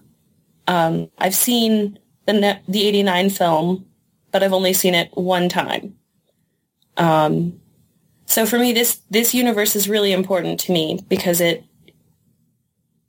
it was there right as I was starting to get into Batman as a character and get into comics in general. So I was really pleased with how it turned out, with how they wrapped it up initially on watching it. In watching it this most recent time, the one thing that I realized was this Batman really isn't Batman because Batman does not stop. He does not stop being Batman. The only reason Bruce ever stops is because he dies. And twice in this trilogy, he's been willing to give up being Batman. And I, it kind of doesn't sit well with me. And it kind of, kind of made me upset at the end of this film because no, he wouldn't just stop. He has to be stopped. A great movie, but that to me was something that when I was thinking about it after, I was like, no, I I don't like that. That changed for you over time, or was that because I don't remember you mentioning that during the special? Was that something that kind of It changed for me over time because it was something that I was really thinking about. Like, so he just stopped being Batman, and then I was like, no, because that's the one thing about Batman is he never gives up and he never quits. I think the biggest thing that, that struck me about this movie was how much it changed. How, the, and when I, when I've watched it multiple times, that the first time I saw the movie in the theater, I thought it was okay, but I thought it was paled in comparison to to the Dark Knight or even Batman Begins for that matter. But now on my probably fourth or fifth viewing of it, I have to say that the movie does seem to get better with me over time. The same thing, you know, Melinda talked about the Robin comment and other things in the movie that I thought I also didn't like the first time I saw it have kind of, you know, grown on me through it. But I think it's a, it's a good conclusion to the Batman trilogy by Nolan. I'm really glad he avoided the let's do something and, and kill, kill Bruce, kill Selina, kill Alfred and, and kind of do that dramatic fashion. And we did get the happy ending and we did get kind of a nice bow put on the top. And it's still open-ended enough that we could possibly see some of the characters down the line in some of their DC movies. So at the end of the day, um, I really like the movie. when I went to this, you know, I was excited because you know it was if if nothing else, it was Batman, and I was wanting to see how this was going. A lot of people were saying this wasn't going to match up to the Dark Knight, the Dark Knight, and um, I don't think it does. But I never wanted it to. I wanted it to be a, a basically good movie. I didn't want it to just. I didn't want it to see the X Men Three version of these Batman movies, and I don't think I did. Negatives. I mean, I think this is the weakest out of the trilogy, but that is not saying very much. I think that the middle parts when Batman's taken out, I mean, I don't mind that Batman's taken out, but I think that those parts that where he's not there do drag in the middle. I think the the first act is awesome, and the third act is pretty good. People have sort of like this idea that like in the original Star Wars trilogy, the first one's really enjoyable, Empire Strikes Back is the best, and Return of the Jedi is the weakest. I think that this sort of like matches that, but at the same time, it's still a really good movie.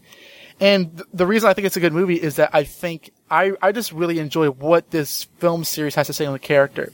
I agree with Melinda that it's out of character for Batman to quit for most circumstances. I mean, I actually really hated it when he did in, in Dark Knight for five minutes. I, I, in the theater, I just despised the movie when, when that happened. But, uh, I think, I mean, I think you can argue that different circumstances lead to different consequences. And obviously this isn't actually the comic book character.